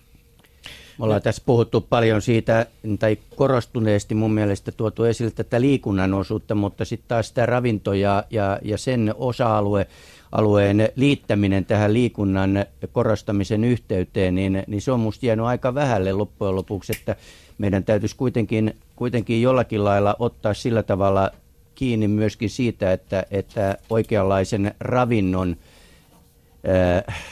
tai ravintokoulutuksen tuominen lapsille jo pienestä pitäen ja siitä että mallioppimisesta, miten, miten syödään ja miten oikeaoppisesti syödään ja sitä kautta sitten myöskin sitten tämä liikunnan osuus tavallaan tulee automaattisesti mukaan tähän hommaan. Ja, ja silloin me päästään taas sitten, sitten, jos mennään sinne eduskuntaan, niin myöskin näistä ruoka-aineiden verotuksista, makeisverotuksista ynnä muista, joilla on tietysti ihan suora vaikutus myöskin ihmisen terveyteen. Mm. Liikunta, lepo ja ravinto. Mm täytyy tota, todeta inhimillisesti, että joskus voi käydä hauskasti, että, että tuota, ihan tämmöinen copy-paste-virhe sattuu, kun sarja olemme ottaneet kiinni, niin syyllinen löytyy täältä, että vähän huonosti kirjoitettu numero ja siinä ollaan, mutta Laura jatkaa ja nyt saadaan Sarikin varmaan puhelimeen. Liittyen just tähän ravintonäkökulmaan, Valo on ollut vaikuttamassa varhaiskasvatuslain valmisteluun, varhaiskasvatusverkosto. Meillä on olemassa valtavan iso, iso verkosto. Ja sen lisäksi ollaan vaikutettu myös sitten opetus- ja kulttuuriministeriön lain valmisteluun. Ja siellä on ollut käänteisesti tämä sama näkökulma, eli lain valmisteluteksteissä on alun perin mainittu kyllä muita hyvinvointiin liittyviä asioita, eli esimerkiksi ravitsemus ja lepo mutta liikunta oli jäänyt kokonaan mainitsematta sieltä. Ja Valo nosti sitten liikunnan tähän lakitekstiin mukaan ja nyt toivotaan kovasti, että laki ehtii vielä tällä hallituskaudella läpi. Nyt eh, puhelimen eh, päässä pitäisi olla Sari Esa ja eh, hyvää iltaa. Hyvää iltaa. Mitenkäs sinä entisinä huippuurheilijana olet seurannut tätä liikuntakeskustelua, jota tänä päivänä käydään joka paikassa? No äärimmäisen kovalla mielenkiinnolla ja tässäkin teidän keskustelussa on noussut hyvin esille nämä keskeiset teemat, eli terveysliikunta ja toisaalta sitten näiden, voisi sanoa, että liikkumattomuuden aiheuttamien, aiheuttamien sairauksien ennaltaehkäisy ja, ja sitten äärimmäisen tärkeää se, että lasten ja nuorten liikuntaan pystytään panostamaan, koska se liikunnallinen elämäntapa syntyy jo silloin nuorena. Ja tietysti myös huippuurheilua ja urheilurakentamista montaa tärkeää asiaa tässä on sivuttu. Liikuntalaki siis päivitettiin. Tuliko siitä sinun mielestäsi sellainen, että seisot kaikkien niiden asioiden takana, mitä siinä, siinä luetellaan?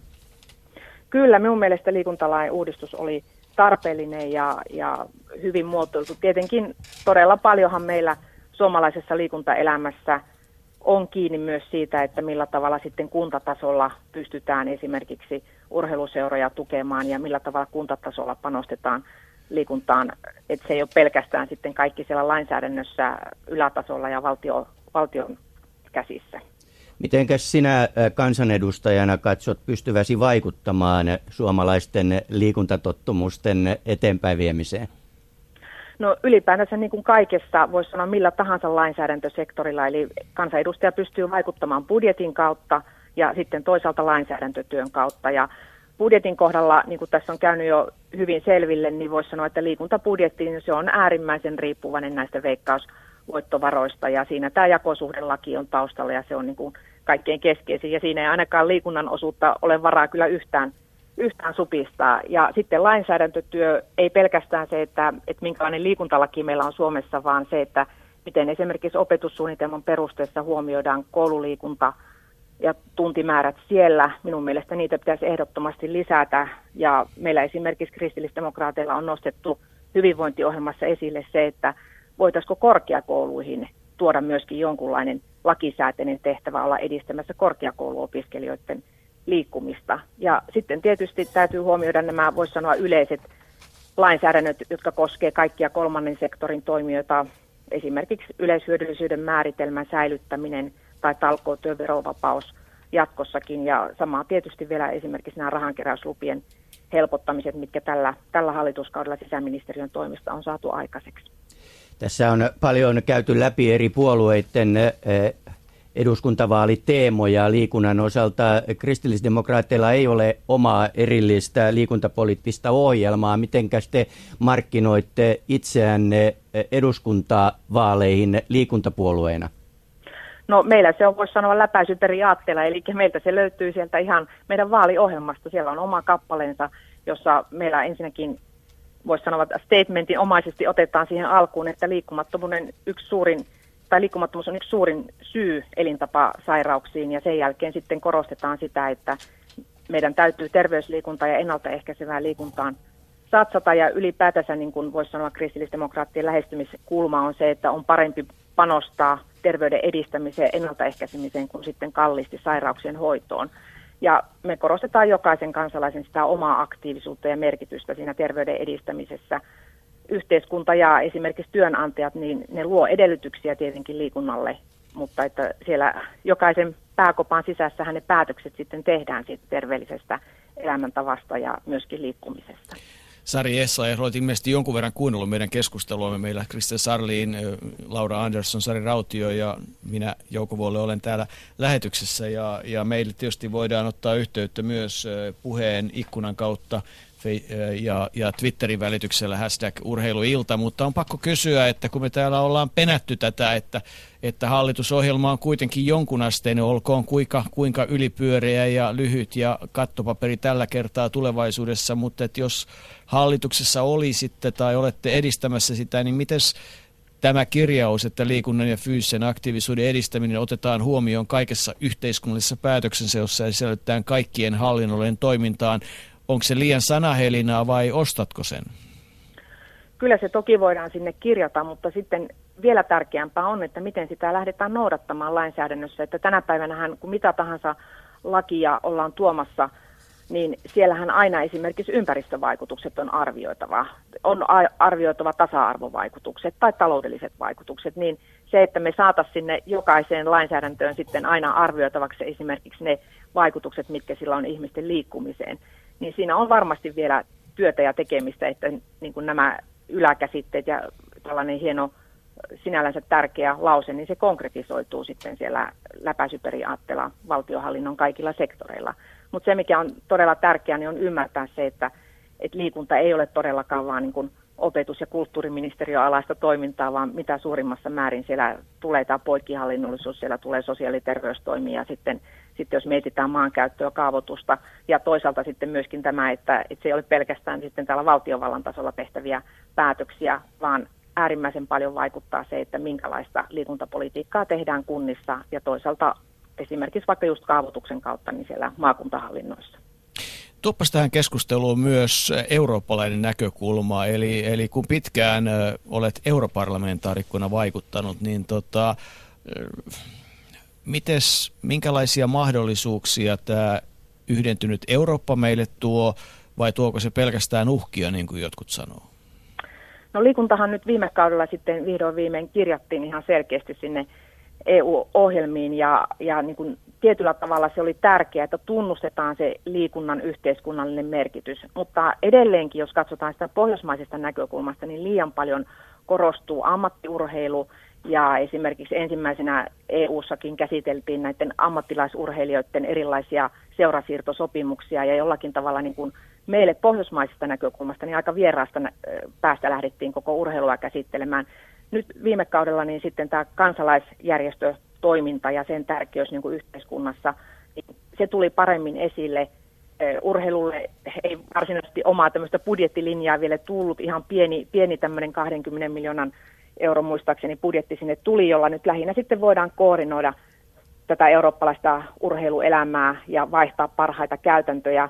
Ja ehkä voisi sanoa näin, että kun tämä urheiluelämä on eri maissa vielä niin eri tavoin järjestetty, niin ehkä parempi näin, että emme lähde sitä vielä kovin suuresti yhdentämään, vaan jokaisessa maassa on nämä kulttuuriset taustat, historialliset taustat, mihin urheiluelämä on rakentunut ja pidetään sitä hyvästä kiinni ja vaihdetaan parhaita käytäntöjä sitten toinen toistemme kanssa.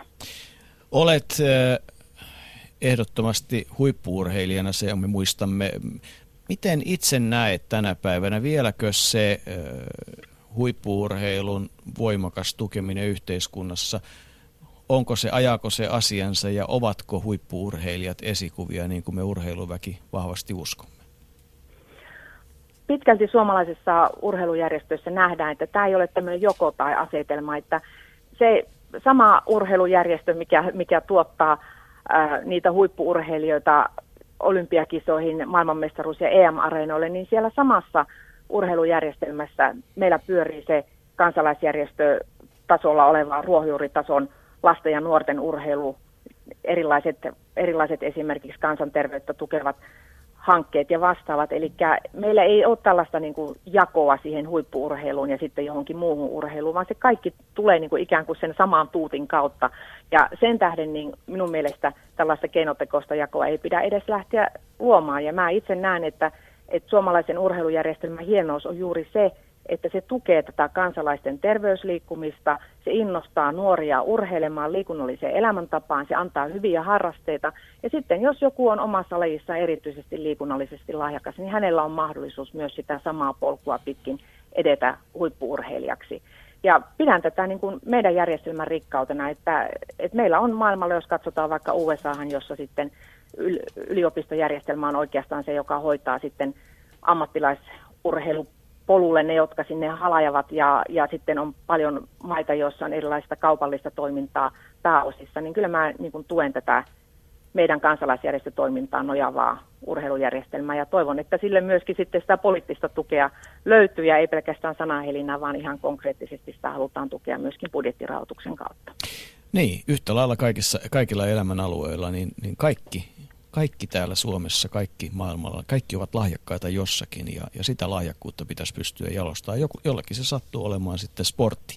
Sari Esa ja ää, kiitoksia mukanaolosta ja, ja mitä mainiointa liikunnallista kevättä, vaikka sitä nyt ei varmaan sinulle tarvitse erikseen toivottaa. Että luultavasti se pysyy elämän halki mukana. Kiitos, kiitos. Ylepuheen urheiluiltaa. Sari on selvästi elämässään urheilu vai mitä? Sarja selvästi urheilu ja hirveän viehättävästi kiteytti yhteen tämän, tämän kokonaisuuden nimenomaan. Mä itse olen vierastanut koko ajan sitä keskustelua, että liikunta vai urheilu. Molemmat, ne on saman kolikon niin kuin eri puolia ja ei ole toista ilman toista. Meillä ei tule ensimmäistäkään huippua, jollei meillä ole paljon harrastajia. Ja, ja taas toisaalta ne, ne huiput tarvitsevat kannustajia ja yleisöä ja niitä talkootyön tekijöitä. Eli, eli tämä urheiluyhteisö, liikuntayhteisö, kansalaisyhteiskunta, niin se on sellainen voimavara, josta mä, jolla mä uskon, että, että tämä koko Suomen nousu niin kuin tavallaan lähtee liikkeelle. Laura.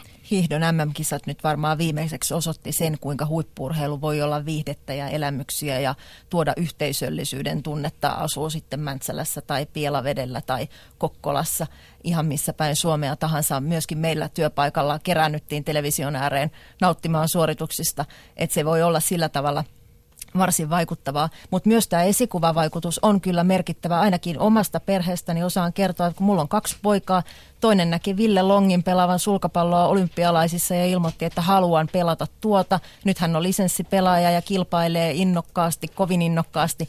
Ja nuorempi näki Susijengin pelaavan viime loppukesällä, ilmoitti, että haluan pelata tuota. Me haluan koripalloilijaksi. Ja hän on nyt sitten innokas koripalloilija. Että kyllä näillä esikuvilla vaan on noille junnuille merkitystä. En tiedä, kuulitko Paavo Arhimäki tätä keskustelua, tervetuloa mukaan, mutta nyt täytyy kysyä, että minkä jalkapalloilijan sinä aikanaan näit, kun sille polulle päädyit? Kyllä, ratkaisevat oli vuoden 1986 Meksikon MM-kilpailut. Katsoin mökillä mustavalko-televisiosta jokaisen ottelu ja niiden jälkeen lähdin pelaamaan, että maalissa olin Peter Shilton ja Keri Linekkerinen tein maaleja harhauttelin Diego Maradonana ja sillä tiellä ollaan edelleen.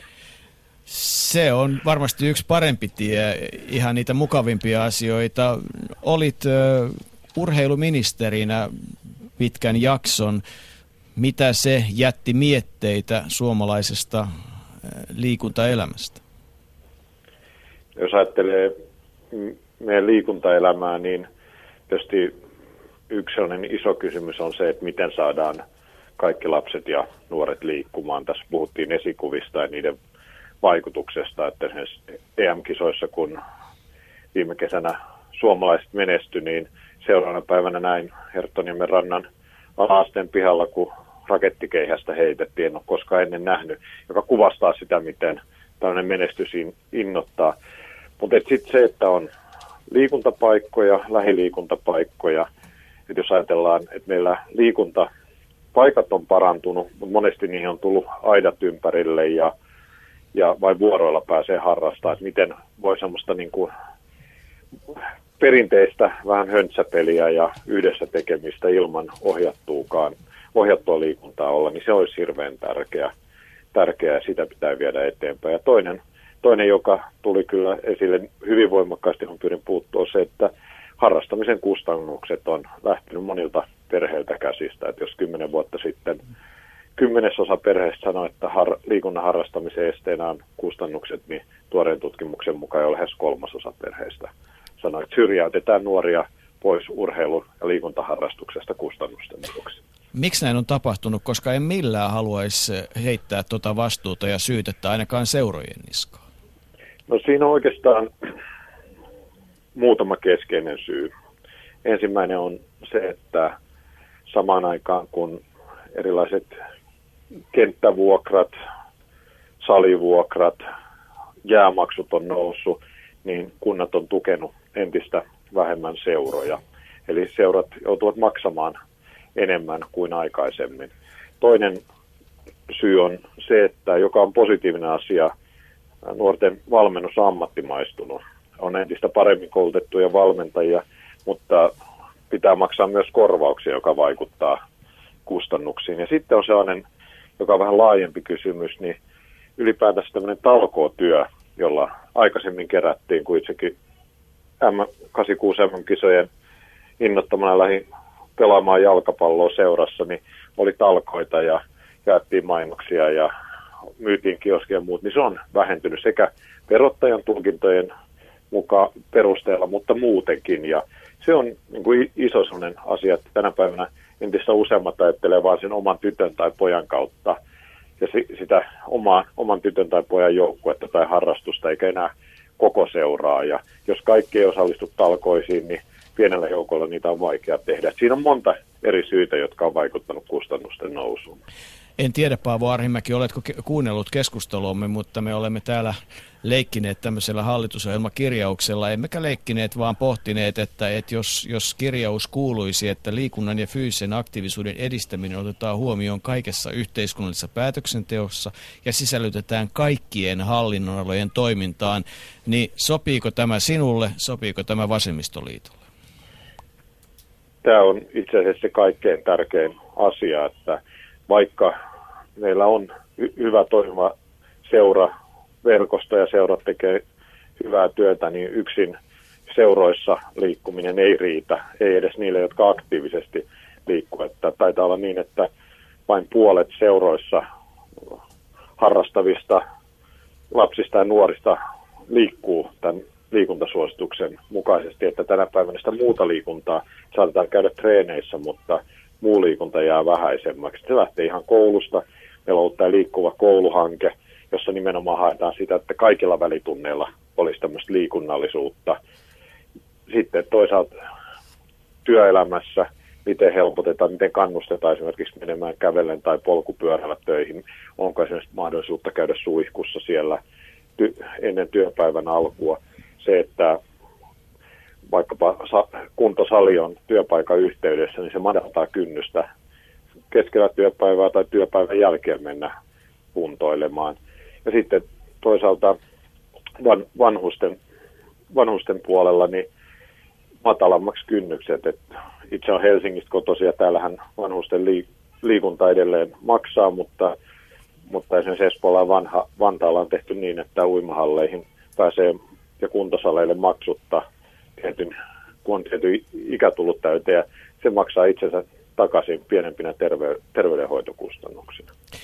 Nyt tietysti kaikki moni asia, minkä äskenkin mainitsit, niin se on sitä, mitä kunta tekee ja niin edelleen, mutta että, että mitä sitten se eduskunnan urheilupuolue, että mitä, mitä, tota, mitä kansanedustajat, mitä te eduskunnassa voitte tehdä ja mitä teidän tulee ajaa, mitkä on ne kansanedustajan vaikutusmahdollisuudet kohti liikkuvampaa ja, ja Eh, hyvinvoivimpaa Suomea? No kyllähän niin kuin pitää rehellisesti kaikkien, jotka on kansanedustajina tai ehdokkaina, niin myöntää se, että eduskunta ei yks, yksin saa kansaa liikkumaan. Ja kunnilla on se kaikkein suurin rooli, että jos ajatellaan esimerkiksi sitä yhteiskunnan rahoitusta, joka tulee liikunnalle ja urheilulle. Ää, veikkauksen kautta tulee vain pieni osa siitä, että kunnat paljon isomman osan siitä, siitä tekee, mutta mitä kansanedustajat voi tehdä, niin tietysti nyt uusi liikuntalaki, joka hyväksyttiin, niin siinä oli nimenomaan, haluttiin kirjata tämä ajatus siitä, että liikunta ei ole oma saarekkeensa, jota erikseen harrastetaan, vaan se pitää tuoda kaikkeen, kaikkeen mukaan. Ja et jollain tavalla ei oikein sellaista suoraa lainsäädäntöä voida tehdä, jolla ihmisiä pakotetaan liikkumaan, mutta, mutta se on niin kuin vaikuttaa siihen, että mikä, mikä on yleinen ilmapiiri liikuntaan ja miten siihen kannustetaan, sitä kansanedustajat voi. Paavo Armiakin, tiedän, että itse haluat liikkua ja, ja tota, toivon, että siihen on mahdollisuuksia. Kiitos, kun olet ollut mukana ja, ja tota, edelleenkin toivon, että edistät eduskunnan urheilupuolueessa kaikkea, mitä liikuntaan liittyy. No näin varmasti tehdään, jos YT-neuvotteluissa ei tule tyhjä kortti parin kuukauden päästä omalle kohdalle ja tietysti se jatkuu sitten muissa merkeissä. Tietysti poliitikon työssä on se hankala, että aikataulut on niin tiukkoja, että ihan niin paljon pysty liikkumaan kuin itse toivoisi. Mutta aina ne pitää jostain kalenterista ne ajat kaivaa siihen. Niin, YT-neuvottelut 19.4. aika lyhytaikaiset, kestää päivän ja sen jälkeen tilanne. No, otetaan siihen vielä mukaan se, se tota esivaaliaika. Kyllähän sekin on tärkeä. Kahdeksas päivä kai aloitetaan äänestäminen. Niin Kyllä, että, juuri näin. Että tuota, mutta yhtä kaikki, niin kuin kaikille muillekin, niin sinullekin toivotan lykkyä näissä asioissa. Kiva, kiitoksia kovasti. Ylepuheen urheiluiltaa. Ihan kaikkia puolueita ei tähän lähetykseen saada mahtumaan, ei sitten millään tai eduskunnassa olevia, mutta aika iso kattaus. Ja, ja tota, onko tämä nyt häkellyttävää, että me ollaan niin kuin kaikesta niin jumalattoman yksimielisiä vai, vai mitä Laura tämä nyt tarkoittaa? Musta ei ole yhtään häkellyttävää. Mä oon tosiaan pitkään työskennellyt näiden asioiden parissa ja tämä on ollut jatkuvasti tämä tilanne, että ei kukaan vastusta liikuntaa, ainakaan kehtaa myöntää sitä, asioihin suhtaudutaan myönteisesti, mutta se, mistä me ollaan nyt tässä puhuttu, että miten me saadaan liikunta muuksikin kuin vain mukavaksi iloiseksi asiaksi, joka on jokaisen ihmisen omalla vastuulla, niin siitähän tässä on nyt kysymys. Et sen lisäksi, että toki me jokainen omilla jaloillamme tai käsillämme teemme sitä liikettä, mutta hallinnon aloilla, eli erilaiset yhteiskunnan toimijat voivat vaikuttaa siihen, että minkälaiset edelly, toimintaedellytykset, mahdollisuudet ihmisillä on sitä liikuntaa ja liikettä lisätä. Ja jos puhutaan esimerkiksi seuratoiminnasta, niin siellä on ihan konkreettisia ehdotuksia ja esimerkkejä, että miten esimerkiksi verolakeja muuttamalla voidaan helpottaa seurojen ja muiden yleishyödyllisten yhteisöjen toimintaedellytyksiä, vähentää sitä byrokratiaa. Että kyllä siinä mielessä nämä on nimenomaan välillisesti myöskin eduskunnan asioita, että miten yksittäisen pienen paikkakunnan seuratoimija, joka nyt miettii, että näännyn taakan alle, kun kaikki hommat kasaantuu, niin voidaan pikkusen keventää sitä Täytyy tähän väliin todeta, että kansa on hyvin kriittistä ja, ja Shoutboxissa tulee muun muassa kommentti, että hiidomaailmestaruuskilpailut olivat muistutus kansamme huonosta tämänhetkisestä kunnosta, mutta ehkä se nyt ei ihan näin mene, mene tota, Sari. Mm, niin, en, en mä tiedä kertooko se siitä, mutta tosiasiahan on se, että, että Suomen kansa äh, erilaistuu. Meillä on niitä oikein hyvässä kunnossa oli, olevia ja sitten meillä on toisesta ääripäästä ja ne ääripäät on yhä kauempana toisista ja se on musta se tosi huolestuttava asia, että, että tässä asiassa, jos missä, niin olisi syytä pyrkiä semmoiseen tasa-arvoiseen tilanteeseen. Mä nostaisin tähän vielä, että mitä, mitä eduskunnassa voidaan tehdä, niin nyt tämä yötä myöten jumpattava sote-uudistus, niin äh, siinähän edelleenkin ilmeisesti kunnille jää rooli nimenomaan tähän ennalta ennaltaehkäisyn, ennaltaehkäiseviin asioihin, niin mä toivoisin, että, että se sote-uudistuksessa nyt ei unohdettaisi tätä liikunnan kirjauksia jollakin tavalla, että se tulisi näkyviin. Sote-uudistuksella tullaan ohjaamaan hyvin vahvasti tulevaisuuteenkin niitä, että, että miten tota noin, niin, tätä mm, meidän terveydenhuoltoa ja hyvinvoinnin edistämistä tehdään kunnissa. Ja, ja siellä tulisi kyllä muistaa nämä kauniit sanat, ettei ne jäisi taas vaan korulauseeksi. Kollegani Krister, olit tota, pitkään oikeasti jumppamaikkana ja, ja liikutit konkreettisesti. Ja nyt tällä hetkellä aika iso huoli on siitä, että kun puhuttiin siitä lahjakkuudesta, että oli sitten taiteellisesti tai yhteiskunnallisesti tai luontoon suuntautunut tai urheiluun, niin, niin, niin erityislukijoiden asemasta käydään kovaa keskustelua.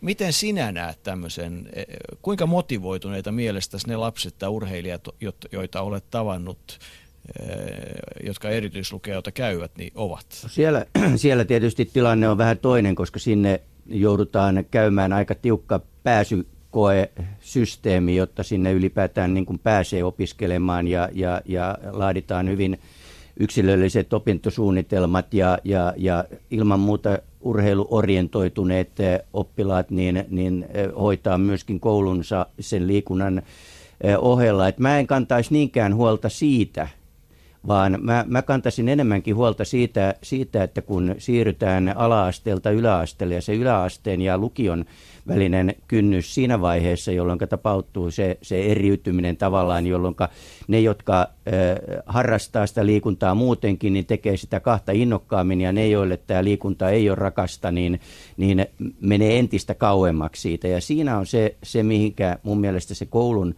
äh, toiminnallinen painopiste pitäisi saada, ettei tulisi tätä vetäytymistä tätä ja samaa dropoutia, mikä tulee sitten myöskin urheiluseuroissa siinä vaiheessa, kun tapahtuu tätä karsintaa. Mutta se, että mitenkä sitten eduskunnassa pystytään tähän vaikuttamaan ja, ja, ja mitenkä pystytään vaikuttamaan taas siihen, niin, niin sitten mennään mun mielestä taas sinne opetussuunnitelmapuolelle, jolloin voidaan sitä opetussuunnitelmaa rakentamalla ikään kuin viedä niitä asioita kohti terveellistä elämäntapaa. Haa, tuntikehys eduskuntaan taas keskustelu, Laura, mutta tota, m- miksi on huoli siitä, että jos joku motivoituneena käy lukion neljässä vuodessa, niin se ei olisi hyvä juttu? Niin, miksi siitä on huoli? Siis nyt tällä hetkellä puhutaan sekä siitä, että, että miten se rahoitetaan, plus siitä, että minkälaiset kriteerit ylipäätään erikoislukioverkostolla on. Mä kannan huolta kaikista niistä nuorista, joilla on halu toteuttaa omaa potentiaaliaan, ovatpa he sitten innostuneita urheilusta tai taiteista, mistä tahansa. Erikoislukioitahan on monenlaisia. Ja tässä on nyt se ongelma tällä hetkellä, että jos nuori haluaa harrastaa tavoitteellisesti urheilua, niin jatkossa, jos lukio on vain kolmen vuoden mittainen, mm. niin silloin on hirveän hankalaa, näin minulle kerrotaan, yhdistää nämä asiat sillä tavalla, että pystyisi tekemään hyvin sen harjoituksen ja samalla opiskelemaan niin, että pääsisi eteenpäin siitä lukiosta. Eli riski on suuri siinä, että se urheiluura saattaa voittaa, jolloin jää tulevaisuuden ammatti ja ura todennäköisesti hankkimatta. Ja tämä on suuri ongelma yhteiskunnan kannalta, että mun mielestä se ilman muuta täytyisi järjestää sillä tavalla, että nuorella olisi mahdollisuus opiskella neljä vuotta ja samaan aikaan toteuttaa sitä omaa intohimoaan, on se sitten urheilua tai taidetta. Eikö periaatteessa voisi kuvitella niin, että jokainen lukio, siis jokainen lukio, jokainen kouluhan on erityinen, että, että tietyllä tavalla niin kuin yhtään ihastelematta joidenkin maiden järjestelmiä, niin en voi olla ihastelematta sitä kouluhenkeä, mitä,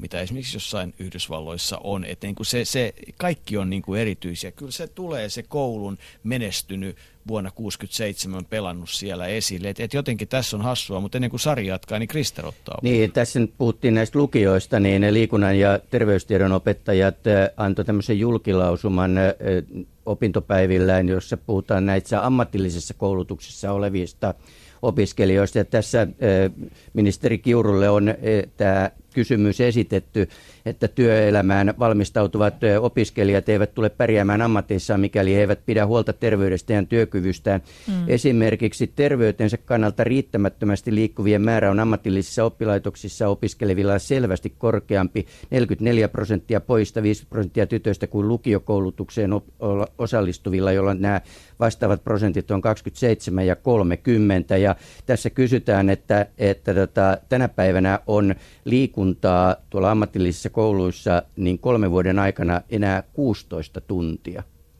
Sitähän on niin kuin, että nyt ollaan konkreettisesti siinä, että, että mitä sinne, millainen eduskunnan urheilupuolueen tulisi olla. Että, että kyllä se niin kuin, en tiedä. Näissä on varmaan joku viisaus takana, miksi tämmöisiä asioita pohditaan ja, ja, ja miksi ei tehdä. Raha on, mutta sitten tullaan taas siihen, että onko nämä tosiaan nämä tähän on kuin hölmöläisten homma, että säästetään sentissä ja tuhlataan sitten miljoonissa myöhemmin, kun maksetaan näitä. Mitä se syrjäytyneen hinta nyt sitten olikaan, Laura? 1,2 miljoonaa. Niin, että et, niin kuin siis säästetään muutama satainen. Krister vielä. Tämä vielä niin, että lukiossa tämä vastaava tuntimäärä on 76.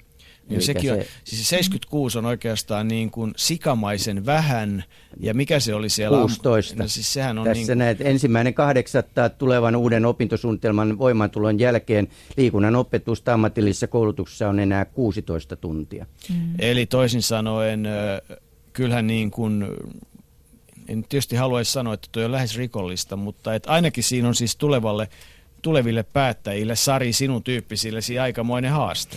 Se on juuri näin. Kyllä se liikkuu. Kannan vastuusi. Ky- yritän kantaa vastuuni, että ei mitä yritän, vaan kannan. Mutta pakko antaa myös positiivista palautetta. Ammattikorkeakoululaki uudistettiin, niin sinnehän tuli varsin vahvat kirjaukset siitä, että ammattikorkeakoulujen velvollisuus on huolehtia opiskelijoidensa riittävistä liikkumismahdollisuuksista ja määritellään jopa liikuntapaikkoja ja muuta. Että, että kyllä meillä lainsäädännössä jossakin on onnistuttukin. Et tota, mutta et ihan, ihan juuri niin kuin tuossa Krister totesi, niin kyllä meillä tämä liikkuva koulu ajatus täytyy saada koko sen opintopolun läpi.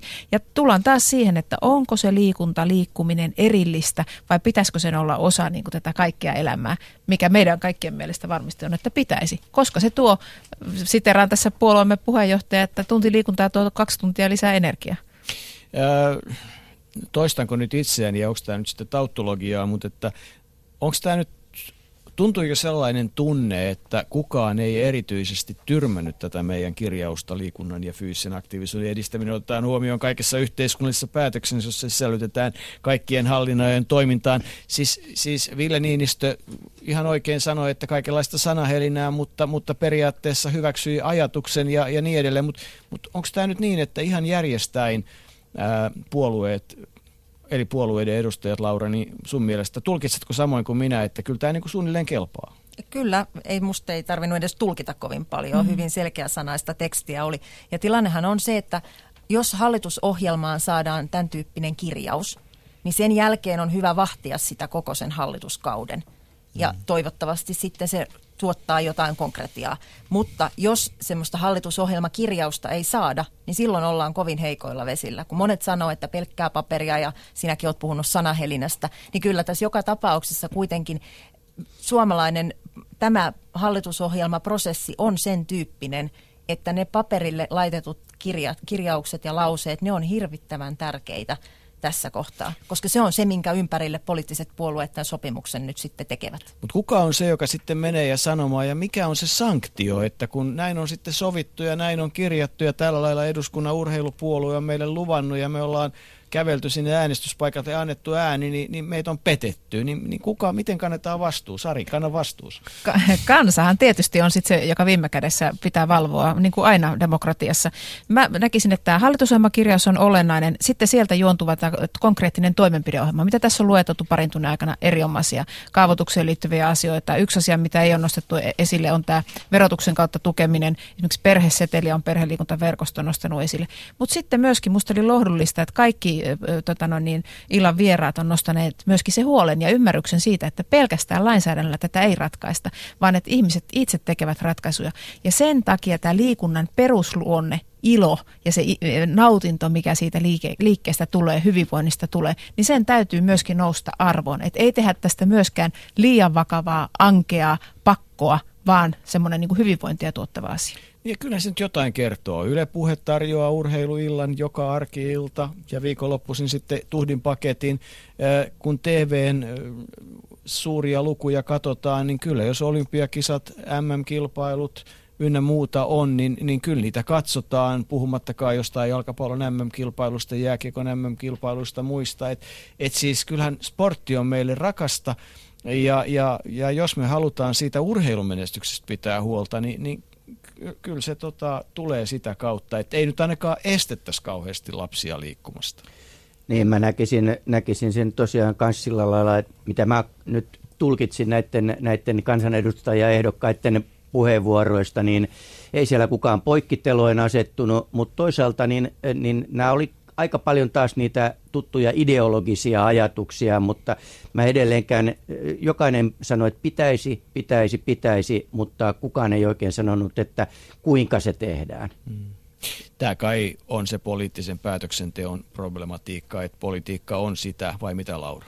Niin, mä mietin, vertaan nyt tähän kuluneeseen hallituskauteen, niin SLU teki aika voimakkaan hallitusohjelman vaikuttamistyön, ja se lista niistä asioista, jotka me saatiin kirjatuksi hallitusohjelmaan, on aika pitkä, ja lista onnistumisista on myös aika pitkä. Puhutaan sitten vanhuspalvelulaista, jossa alun perin ei ollut liikuntaa lainkaan mukana, ja sinne saatiin liikuntakirjaus. Puhutaan sitten stadionin perusparannuksesta, liikkuvasta koulusta, rahapeleihin liittyvistä asioista. On monenlaisia asioita, jotka ovat edenneet tämän hallituskauden aikana. Et kyllä, kyllä niitä ihan varmasti nyt seuraavaankin hallitusohjelmaan saadaan. No nyt tultiin siihen, mitä ajattelin ottaa esille, että, että me ollaan niin kuin kauhean negatiivissävytteitä, mutta itse asiassa, jos ollaan ihan rehellisiä, niin tunne siitä, että, että sportista, liikkeestä, liikunnasta, urheilusta, sen yhteiskunnallista vaikutuksista ja esimerkiksi kun kansallinen liikuntafoorumi pidettiin Ylen tiloissa ja sitä yhdessä kaikkien tahojen kanssa tehtiin, niin, niin pikku juttu, mutta se keskustelu, missä just puhuttiin esimerkiksi Tomi Vasankarin laskelmista, niin sehän nousi keskusteluun. Siitä keskusteltiin, että et, et kyllä me tavallaan viimeisten vuosien aikana ja sen SLUn parinkymmenen vuoden historian aikana, niin kyllähän eri muodoissaan keskustelu julkisessa sanassa ja muussa on lisääntynyt Onko se harhakuvitelma vai onko se Sari näin? Keskustelu on noussut ja nyt kun me vielä saadaan ihmiset nousemaan ja lähtemään liikkeelle. Mutta kyllä tietoisuus on ihan välttämätöntä ja se on, mä oon samaa mieltä kuin Laura siinä, että siinä ollaan, ollaan edistytty.